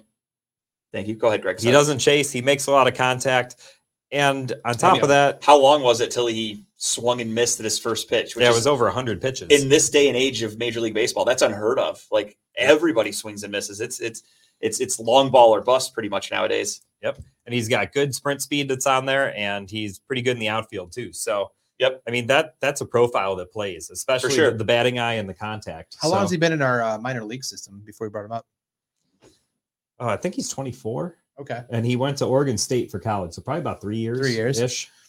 I mean, hell of a call call Yeah. up. I mean, when we looked at the roster, we joked a couple episodes ago saying, I don't know who the fuck half these people are, but I mean, I heard Terry uh, Francona before the season started. They asked him a couple things about some players that you know people didn't really know, not household names. And his first one he mentioned was Steven Kwan, and he said this kid is going to hit the ball. He's going to he's going to put it in play, make a lot of contact, things like that. And initially, because I'm a little jaded, don't get me wrong, I love the long ball. I also just know overall that the Indian or the Guardians roster is not not great. So when that was all he could really promote, aside from obviously uh, Franmil Reyes or Jose, all I thought was like, that's the best they're trying to get us pumped up for is a guy that just uh, he makes a little bit of contact. Now, don't get me wrong; they still really need another outfielder. right. I mean, Absolutely. they needed they needed to sign one. Yep. They didn't because they're cheap. Um, So you what's your, what are your thoughts on uh, Myles Straw? He just got the extension, so he's going to be here for the long term. But are you even a fan to begin with? yeah, I'm happy with him. Are you okay? I mean, he's good enough to be a starting outfielder. sure, average to maybe a little bit above average, which I'll take in any any outfield spot. absolutely. Um, yeah, I'm happy he signed an extension. It's it's affordable, which matter doesn't matter to me, but matters to the Dolans. Yeah, clearly. So yeah, you know he's a good leadoff hitter. We haven't had a consistent center fielder since Michael Bourn, and before that, and he went downhill fast. Yes, he before that, like Grady Sizemore, like the late 2008 I miss- I area. Yeah, so Myles Straw solid, Yeah. but we have a really gaping hole on the other side. You know, they're trying to use Josh Naylor, who doesn't look great. No, Um, Oscar Mercado, that ship has sailed. I agree. Thank goodness they shipped out Bradley Zimmer because I was going to throw a pillow at the TV if I saw him out there one more time. Uh, That was one experiment that they just would not give up on. no, but you know, hopefully they can do something mid-season since they put it off that long.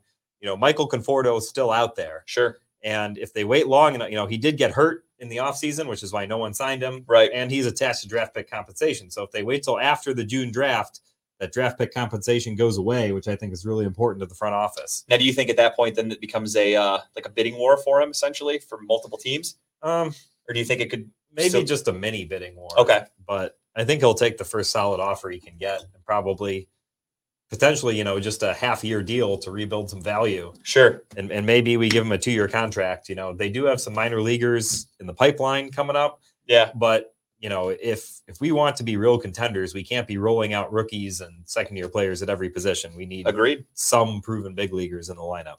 I agree completely. So what else do you have on the on the docket? Yeah, we need a first baseman too. That's just Yeah, I would agree with that. The uh, the Owen Miller, mess. Bobby Bradley experiment. Not a Bobby Bradley the, fan. the I mean, swinging door of players. they clearly Yeah. can't can't decide who they want. So, yeah, the other thing I want to talk about though is real fast. Let's appreciate Jose Ramirez. Yeah, so if you could You pull know. that one up, Tim. So we actually have uh comparable. There it is. So the look at the slides. a lot of red up there. Look great, just like uh, they looked for Kwan, and that's Jose Ramirez, who's an MVP candidate. So again, it's early in the career, so the sample size is small, but it just shows you that the level that Steven Kwan is playing on right now. I mean, that's- Ho- Jose's an MVP candidate, Look at that. so he's like Steven Kwan with That's why Tim with makes the power. big bucks. Look at that, Look at that. The side by we asked side. for it. Tim produces. so good. Literally. But why, why, why I want to bring up Jose, say he deserves to be- be appreciated. That dude took a hometown discount. One that we talked about that last Huge week. hometown discount. I said he Because- is he is still vastly underpaid. Uh, he's insanely underpaid, Yep. and it's because he wants to be here. It's because he wants to be in Cleveland. He Which loves is- Cleveland. It's he's rare. like, that's why I took a discount. He's like, I really act, and and he was smart. He got the no trade. Yep. You know, no trade. that was a really good move. That was a really good move. Absolutely. Yeah. So because you know he's on such a cheap contract, he's like, hey, I saw what happened with the last guy that did this, Carlos Carrasco. Took a hometown deal, shipped him out. So, yeah. So you take that like- hometown deal because Yep. essentially with the way the Guardians roll and the front office, and I mean, I get it, it's a business. Those cheaper contracts not only help the team because you're saving the money, they help the team because they make you way more tradable. Right. Yep. So yeah, that's a really smart move by Jose. He will hopefully play his whole career in Cleveland, which is something you do not see in in professional sports on any level.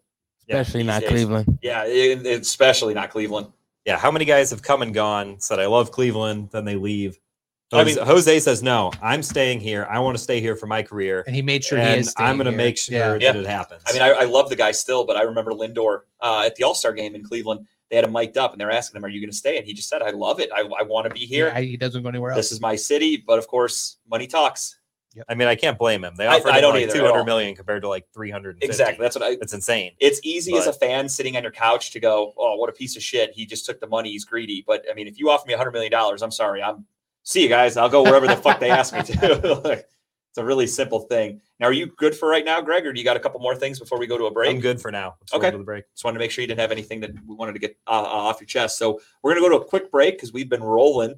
Uh, Greg is going to come back with us and we're going to talk way more baseball, not just the Guardians. Greg is going to break down how the new deal impacts uh, everything, uh, rule changes, financial shit. It's going to be great. I love this kind of stuff from Greg. We're going to talk about our favorite ballparks. And then, of course, just the tip. You're not going to want to miss it. We will be back in just a few minutes. It's going to be a really quick break. We'll do some ads and we'll come right back to you. So stick with us.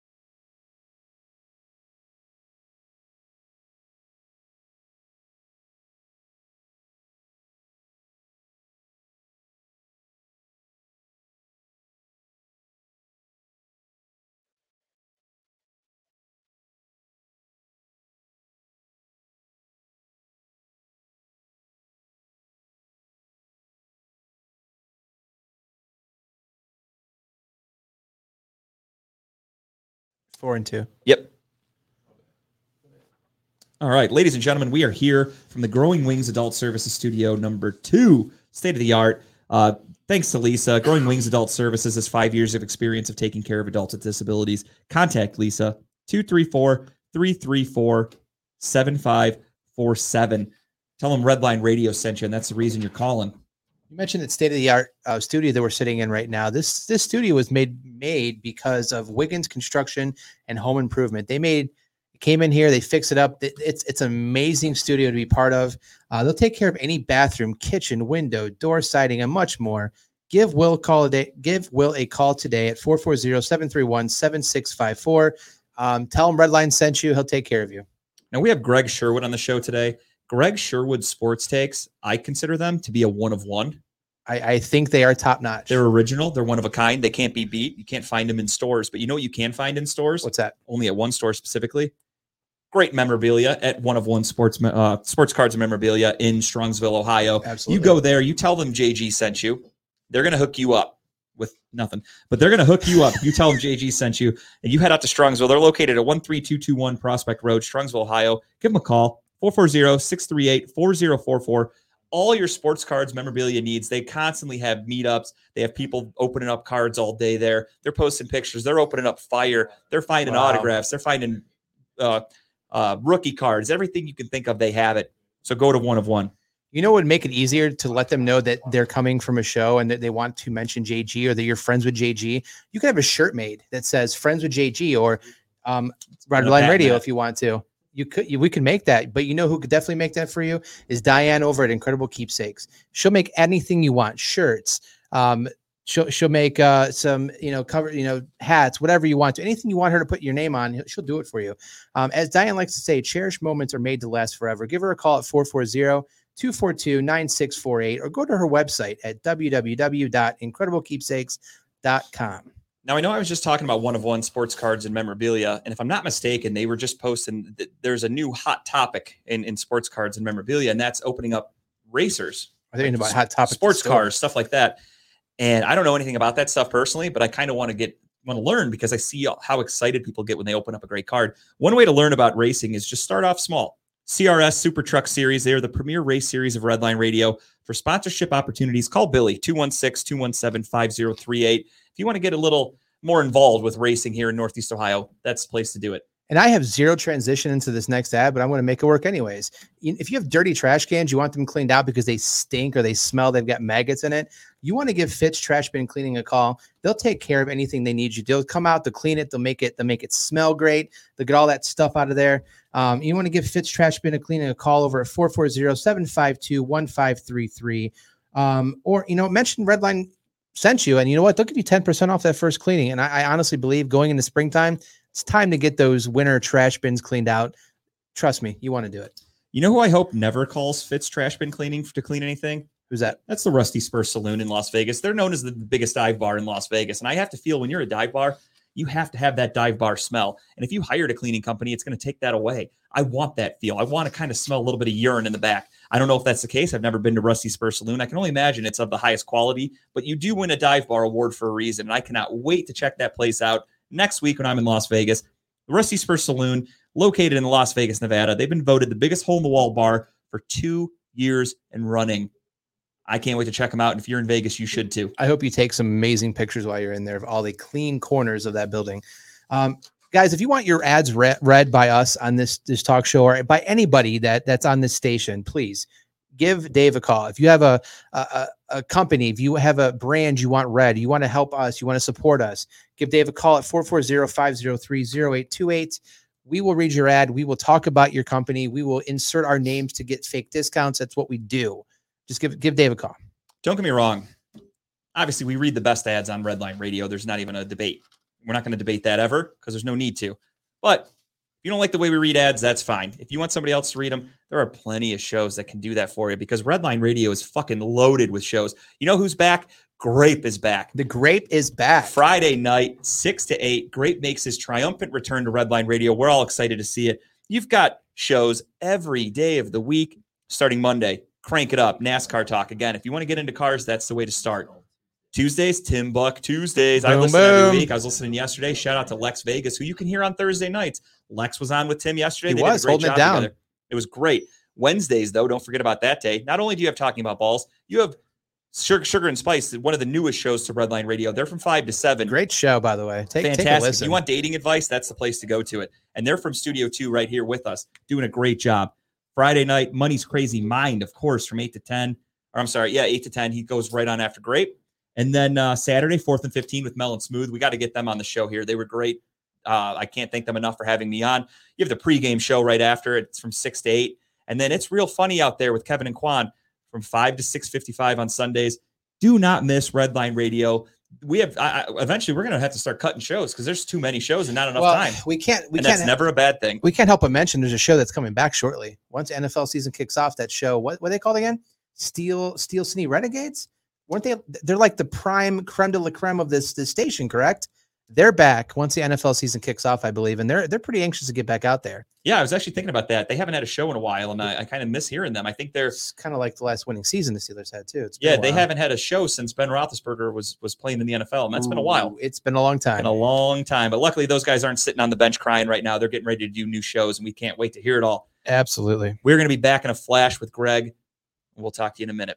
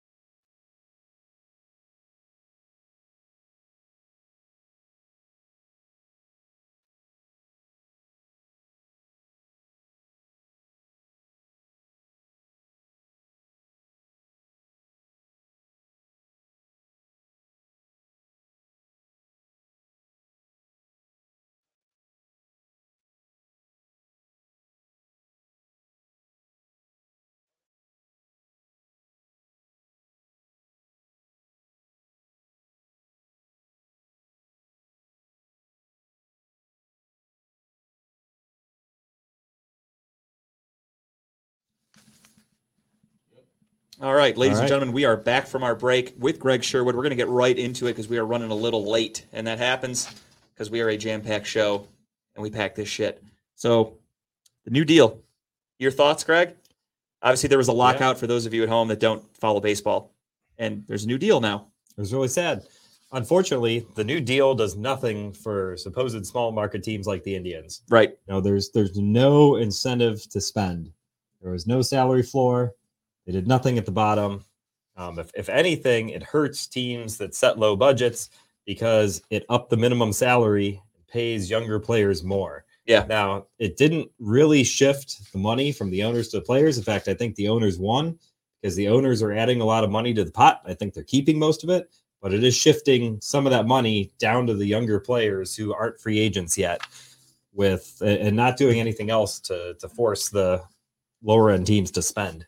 That's actually a really good way to put it. Yeah. So basically, what you're saying is like the it's good for the players; they're going to get paid more money. But at the end of the day, in the long run, the lower market teams that don't spend a lot of money, it's going to hurt them because now that's more money they have to invest into the roster.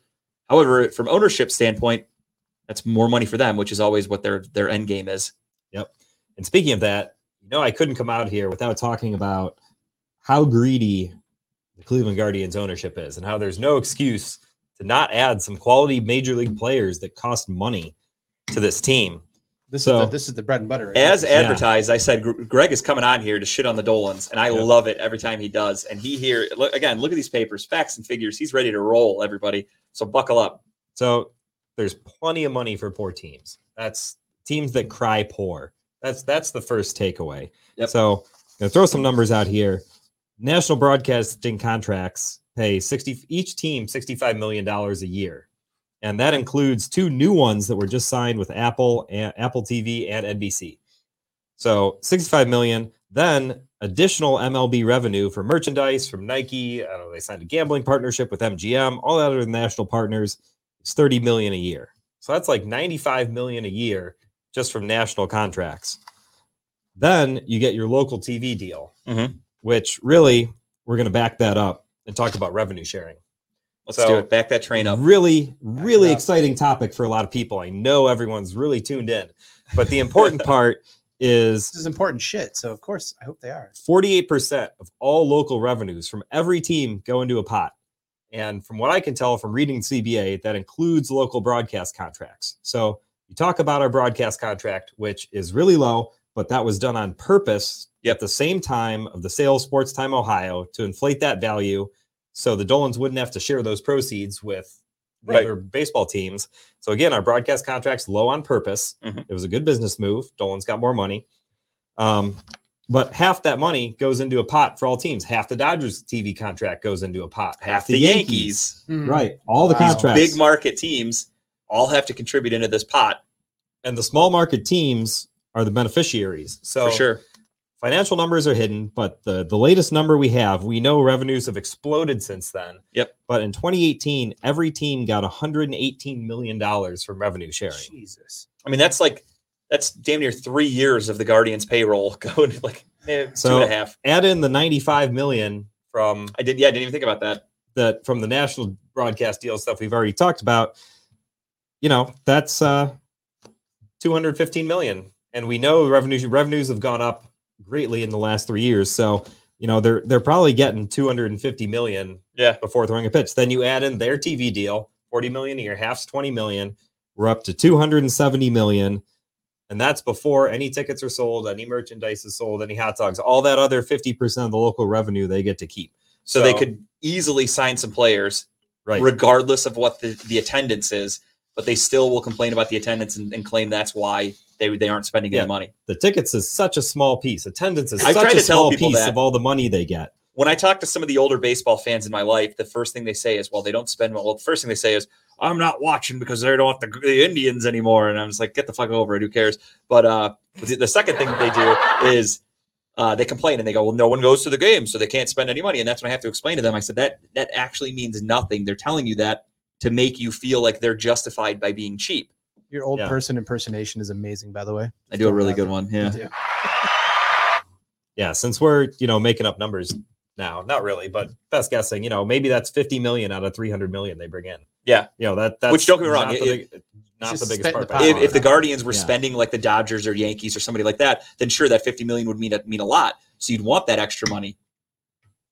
Yeah, yeah, Lee. We're, we're saying the Guardians are broke. Yeah, Yeah. that, Yeah. yeah. I mean, honestly, I mean, Totally. You know how hard it is to get by with only 200, 300 million dollars a year. I don't know how some people do it. It's crazy. I mean, where they ride the bus to work every day? That's got to be absurd. I couldn't live like that.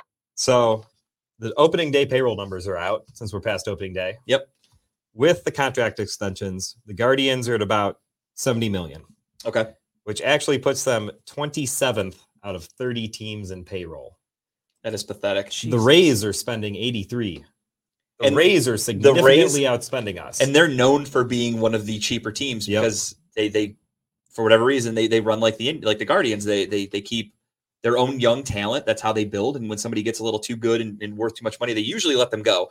Albeit they've they've made a couple big contract signings to retain their keep their own over the years. But still, that that's crazy that we're being uh, over over uh, sold, not sold. I guess we're they're spending more than the Guardians. That's kind of not something I would have expected.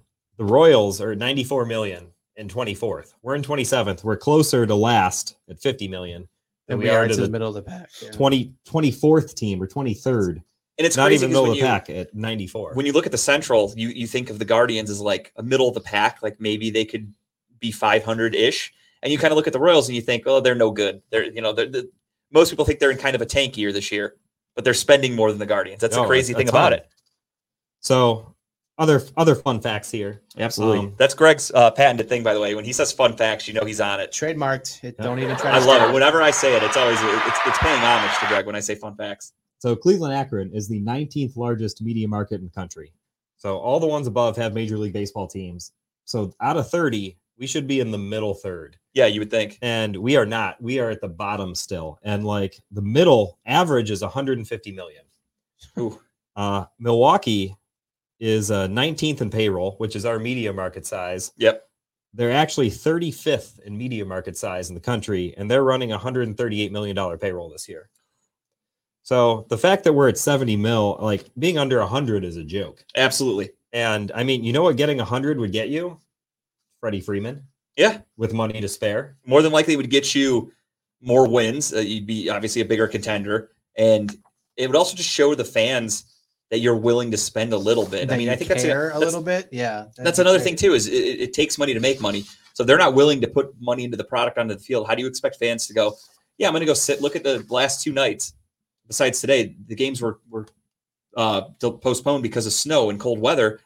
Today wasn't really the warmest day of the year, and, And they still didn't have great attendance. And they didn't. But I'm saying, like, how do you expect fans to go? Yeah, I'm going to go sit out in the cold Right, for this. Absolutely. Yeah. How do you sign no free agents other than None. Luke And then- Maile? we talked about it uh, a couple weeks Big ago with, splash. with Joc Pederson when he went and called the Guardians out and cheap teams in general Yep. called them out on Twitter. You're getting called out by players for being cheap because they they know the bullshit that's behind the scenes. Like Greg's saying right now, the players know the owners are making money hand over fist. They know it's not a ticket sales uh, dilemma that they're claiming. So to not be willing to spend money on a good player, a decent player like Joc Pederson, who we could probably use, to be honest.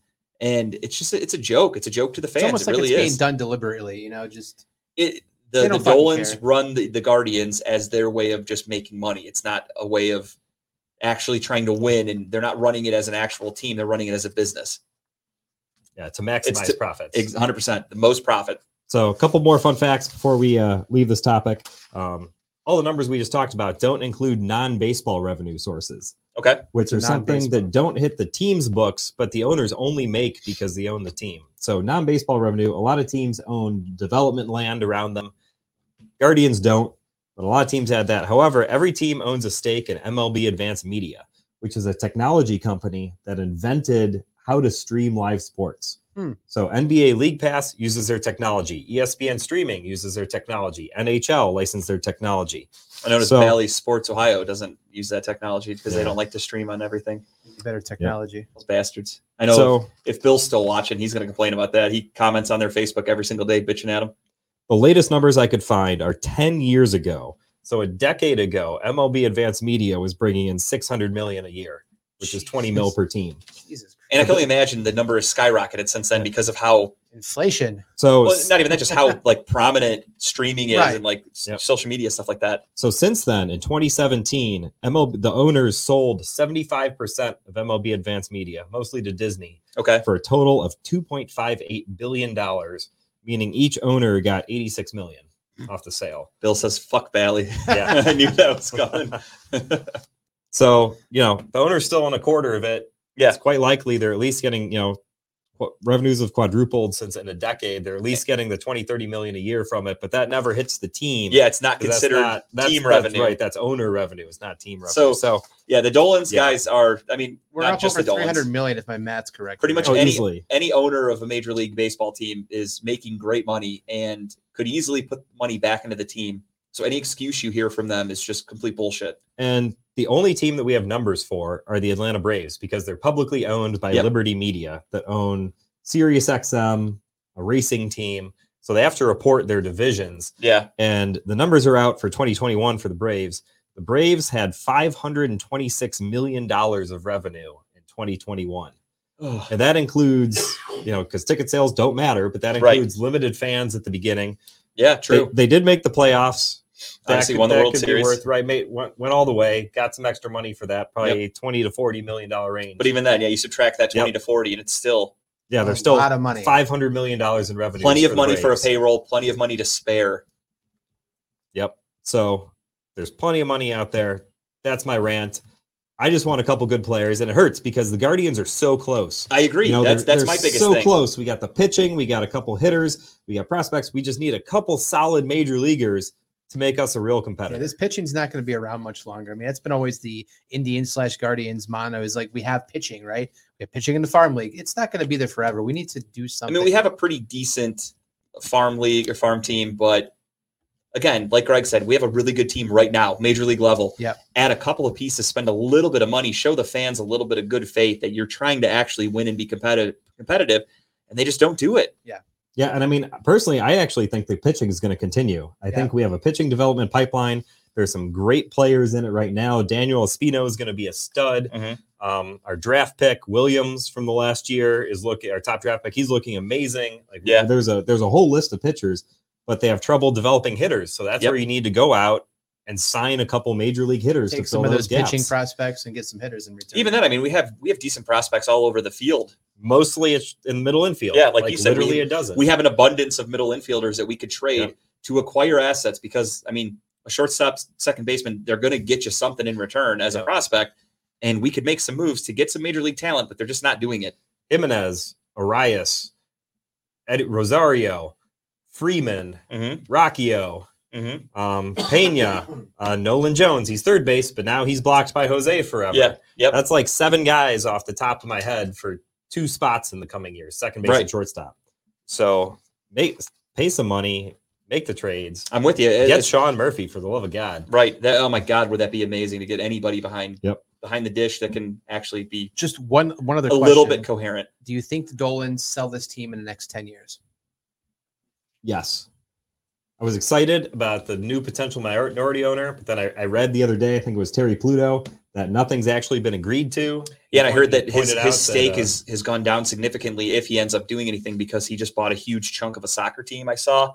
I don't know if that played a Um, factor into it. That was something I heard a couple weeks ago. So he hasn't bought a huge chunk of a soccer team. Oh, he hasn't yet. no, okay. so he's actually bidding on my favorite soccer team, Chelsea. okay. They're they're in the bidding process. Uh, they're eight, owned by Roman Abramovich, who's a Russian oligarch. Mhm. Basically, the British government sees the team.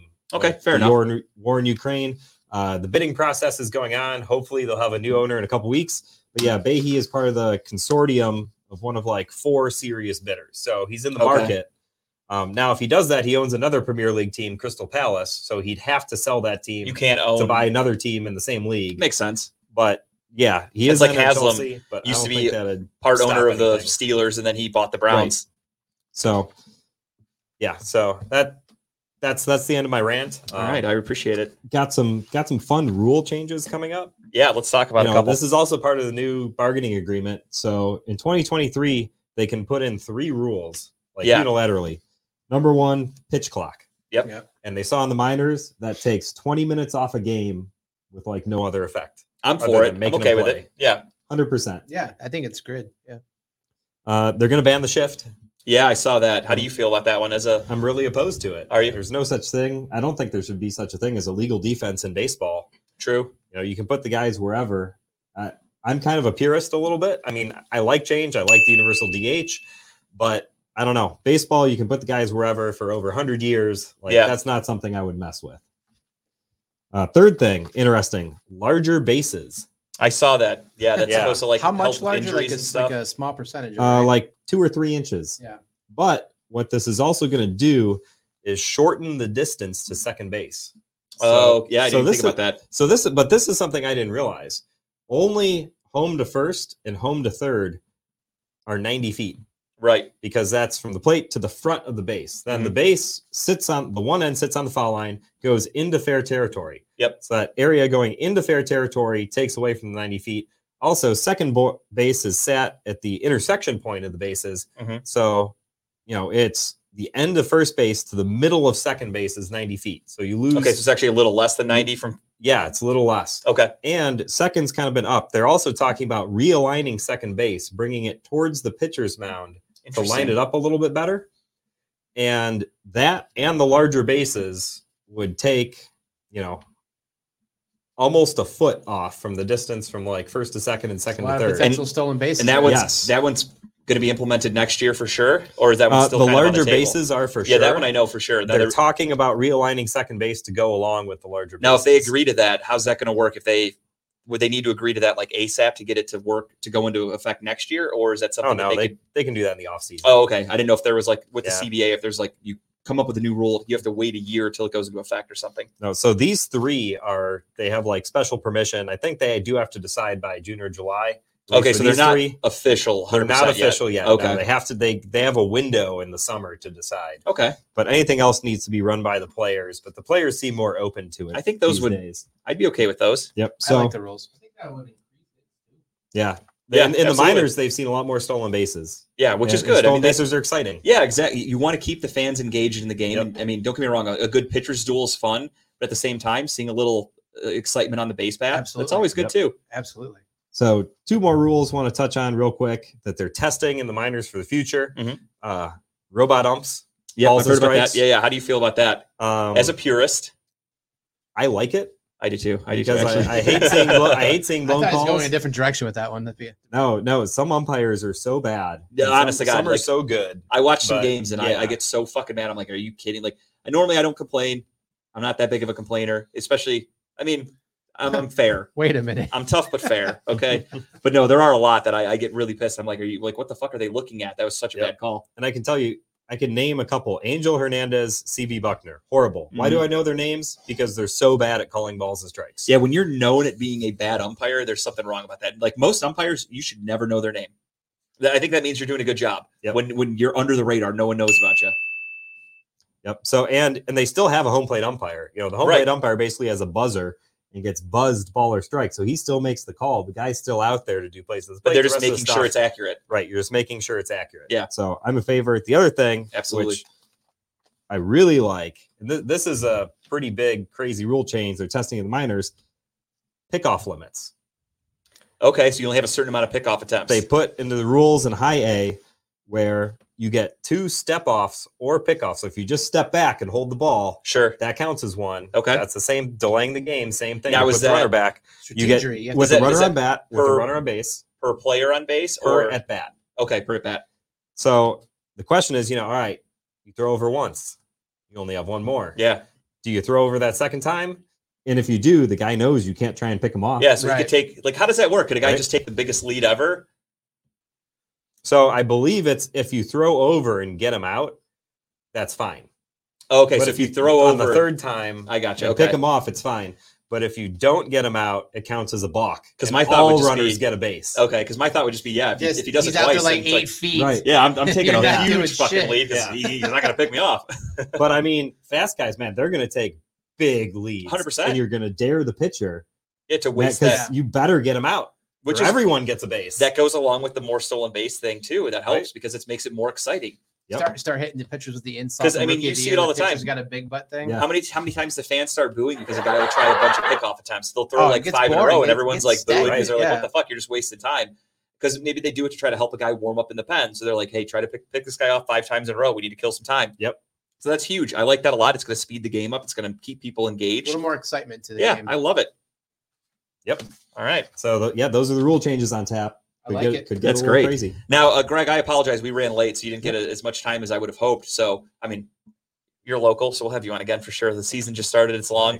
We'll definitely have you. I know on. he's pricey though. I'm not sure. Yeah, definitely. We blew our budget for April to get Greg in here, but it's okay. it's well worth it. I had to buy him dinner and everything. It was basically like a date, but There's more to be done well later. worth it. Wink, wink. Now, of course, the end of the episode means only one thing. It's time for just the tip. And now with our special guest, we have an extra tip today. Can't have too many tips. So we're going to start off with Tim. Are you doing one today? I wasn't sure. All right, I appreciate it. We, we start off with Tim. I'm going to start with Tim, and then we're going to go Greg, Kyle, myself. Let's get it going. So I don't have my picture up for today. No worries. However, um, tomorrow night, as y'all know, I've been talking about comedy for the last couple weeks. Um, tomorrow night is going to be a special casting call four comedians at the Bliss Bistro tomorrow. Now, with that being said, you guys can come out and enjoy.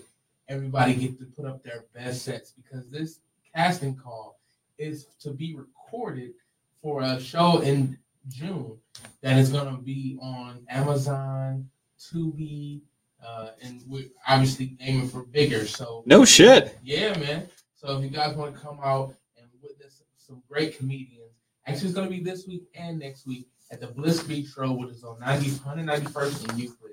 I can get the exact address, which is actually uh, actually what I had showed up before from um, uh, two weeks ago uh, when I showed up. Uh, Oh yeah, you were. ta- we were talking about a couple weeks ago. That's right. yeah, um, when I showed up, you Dickerson's uh, post, um, who actually just killed it Friday at Lexus event. But yeah, if you guys enjoy comedy, uh, that's my tip. I'm always gonna bring you some funny stuff. Here we go. Hell yeah, dude. That's awesome. Great tip. Uh, Greg, you are up. So I know people a lot of uh, people are big readers on the set. You know, JG is. I am. Kyle. I know you've known to have been look at a book every now and then. Once in a while, I take Yeah. a look at a book. So I'm going to share my favorite baseball book, which is Nice Guys Finished Last by Leo Durocher. I love this book so much. I got the book, the cover that's being shown. I got it used. I read it so much the book fell apart. I had to buy another copy. Literally, while you let me borrow it, while I was reading it, the spine split. Yep. I finished it though. You broke it, huh? Yeah. Basically, yeah, you could blame me, but it was it was not in great condition. no. So it's it's about Leo Durocher. He's a Hall of Fame baseball manager and player, real old school guy, best known for Brooklyn Dodgers manager, New York Giants manager, a couple others. But he was also a really interesting dude. He was Yeah. friends with Frank Sinatra and the Rat Pack. He dated movie stars. He was suspended for a year for gambling and having mob connections. Like, you know, from a baseball standpoint, takes you through Jackie Robinson and all those days with him because he was manager of the Dodgers. He was suspended the year Robinson broke the color barrier, but he really stood up for him. But he lived a really interesting life. It's a pretty short read, a couple hundred pages, and just a really great book. I second that with Greg. That was a really good book. I appreciate him for, for bringing me to light on that one. Maybe I'll pick up another book and read that too. You know, I'm good for like twice a year. I can read Yeah, it, yeah. so it's okay. Uh, but one of the books that I have not read in a over a year, I think maybe two years now, and it's only fitting that today falls on 420. Grassroots. Who doesn't want to know the history of marijuana in this country or even in this world? I'm pretty sure a lot of us up here allegedly partaken in the the uh, the green stuff once or twice, three times, a couple times. It's okay. We don't judge. Um, I'm but- straight edge. yeah. Okay. This this book will take you through the history of marijuana from the early days, from when it was actually found to be a drug that people could take, um, to the many things they tried to use the drug for over the years, um, to the ups and downs, the the 30s, the 40s, the 50s, the the war against drugs, how the weed was one of the biggest controversial things they used for the DARE program. Who doesn't forget? Who doesn't remember the DARE program back in high school? Or I was in high school. You were much younger than me. I was in so- diapers. um, but now back to where weed is very close to becoming very legal in the entire United States. So um, one of the coolest things about this is um, it talks about some of the movies and some of the propaganda put out back in the 30s. And one of the things it put out was a movie um, called Reefer Madness. Um, Have you heard of this before? Have you seen trailers for this or even seen the movie itself? I have Who not. Hasn't? Oh, you okay? oh, I so- guess JG has. as What is J- it? Reefer Madness? Madness. Yeah. So it's about a it's it's a black and white movie. It's made back in 1932. I Okay. think. And it's basically about a bunch of young white kids who take and smoke weed and it, they just go fucking crazy. Now, did you see it in the theaters when it came out back when Yes, you were I was actually there. with you were popcorn. then. Yes, I was there. Yes. Um, it was the Great Depression back then, so I had to like sneak in, but I, I made it in. So, um, but no, it's it's basically it's it's a propaganda against how weed was a bad drug. So Yeah. if you ever get a chance and you can find it, I mean, it's not like a, a barn burner of a movie, but you want to watch it just to laugh at it because where we've come from then to where we are now, it's, just- it's amazing. Oh, night and day. It's it's amazing. But if you get a chance, it's it's not a short book. Uh, I think it's like 400, close to maybe 500 pages, but it's really interesting. It digs into the history of marijuana in this country, and and I, I think it's worth a read. I will check that out. Um, my my tip. I'm double tipping this week. I have two for you. The first one is is fitting, also with the uh, the 420 kind of history. Wheeler Walker Jr. He just released his fourth full length album, and it is called "Sex, Drugs, and Country Music." Uh, features some songs like "God Told Me to Fuck You." Um, he's he's got three other albums that Fucked are country boy. fantastic, and he's got songs. Uh, I like smoking pot a lot. He's Mhm. got some family friendly hits called "Anal in the Dishes." He's got one about his the birth of his baby boy called "Save Some Titty Milk for Me." I've heard there's a Christmas album called uh, "Eating Pussy, Kicking Ass." That's that's out there too. Oh, that one's that doesn't even have to be Christmas. It's a year-round song. Eating pussy, kicking ass, another classic one. Um, I love Wheeler Walker Jr. For those of you that don't know who he is, he is actually a comedian slash writer uh, named Ben Hoffman, and he decided to create this persona. And he is just trying to be the new face of country music, outlaw country. And his songs are so outrageous and vulgar and funny. And I laughed so hard when I listened to him. My wife hates him, but I listen to it all the time. Uh, so check it out, Wheeler Walker Jr. It literally, when you play it, it's going to sound like a real country song, and then when you listen to the lyrics, you're like, "What the fuck?" and that's what I love about it. It's the shock factor. Not safe for work or family. Not maybe. at all, and that's what I love about it. It's super dirty. It's great. Check it out. My second tip is kind of guide you into next week and guide you into next weekend. Um, it is the Beast, Dane Brugler from the Athletic. Every year he releases a close to 300 page uh, draft guide. and it goes it breaks down every player at every position guys that are not even going to get drafted guys that you've never heard of and it's extremely helpful for somebody that that's kind of just a, a novice when it comes to draft stuff you can watch the draft you can see guys get taken in the fourth fifth sixth seventh round etc undrafted free agents even and you can go to this guide and you can read up on them and it goes into so much detail their pros cons strengths strengths weaknesses their size measurables everything it's so well done dane brugler is the man i'm a huge fan i have been for years you can find it at the athletic um, You like it so much, you're actually paying for it this Hundred year. percent. I I used to see him get his stuff for free when he used to work for CBS. Then he switched to the Athletic, and then Greg gave me a free password to, to get it last year, and it was fantastic. This year I paid. You can get the Athletic. They're usually doing deals for uh like six months for a dollar a month, Yeah, which is it's- nothing. It's seven months for a dollar right now. It's super cheap. It's a great purchase. I mean, it, all it does is help them to make great serious, content like serious this. question though. Um, it talks about everything with these players, right? Does it have an MV penis section? It does not. I'm actually going to be reaching out to, to Dane to put that in next year. Okay. That'll be officially from us. Trademark. Yeah, Talking that's patented for sure. Um, but yeah, so check out the Beast, and that's again next week. If you're a sports fan, doesn't have to be a Browns fan. If you're a football fan in general, and your favorite team drafts somebody that you may have never heard of, or maybe you want to learn a little bit more, I highly recommend going to the Beast to find out about them. Uh, so check it out. Again, the Athletic is dirt cheap. Can't recommend it enough. With that being said, this is the end of our show, and on behalf of everyone at Talking About Balls, that was the worst goodbye I've ever heard, and you stole it from a movie. Bye, everybody.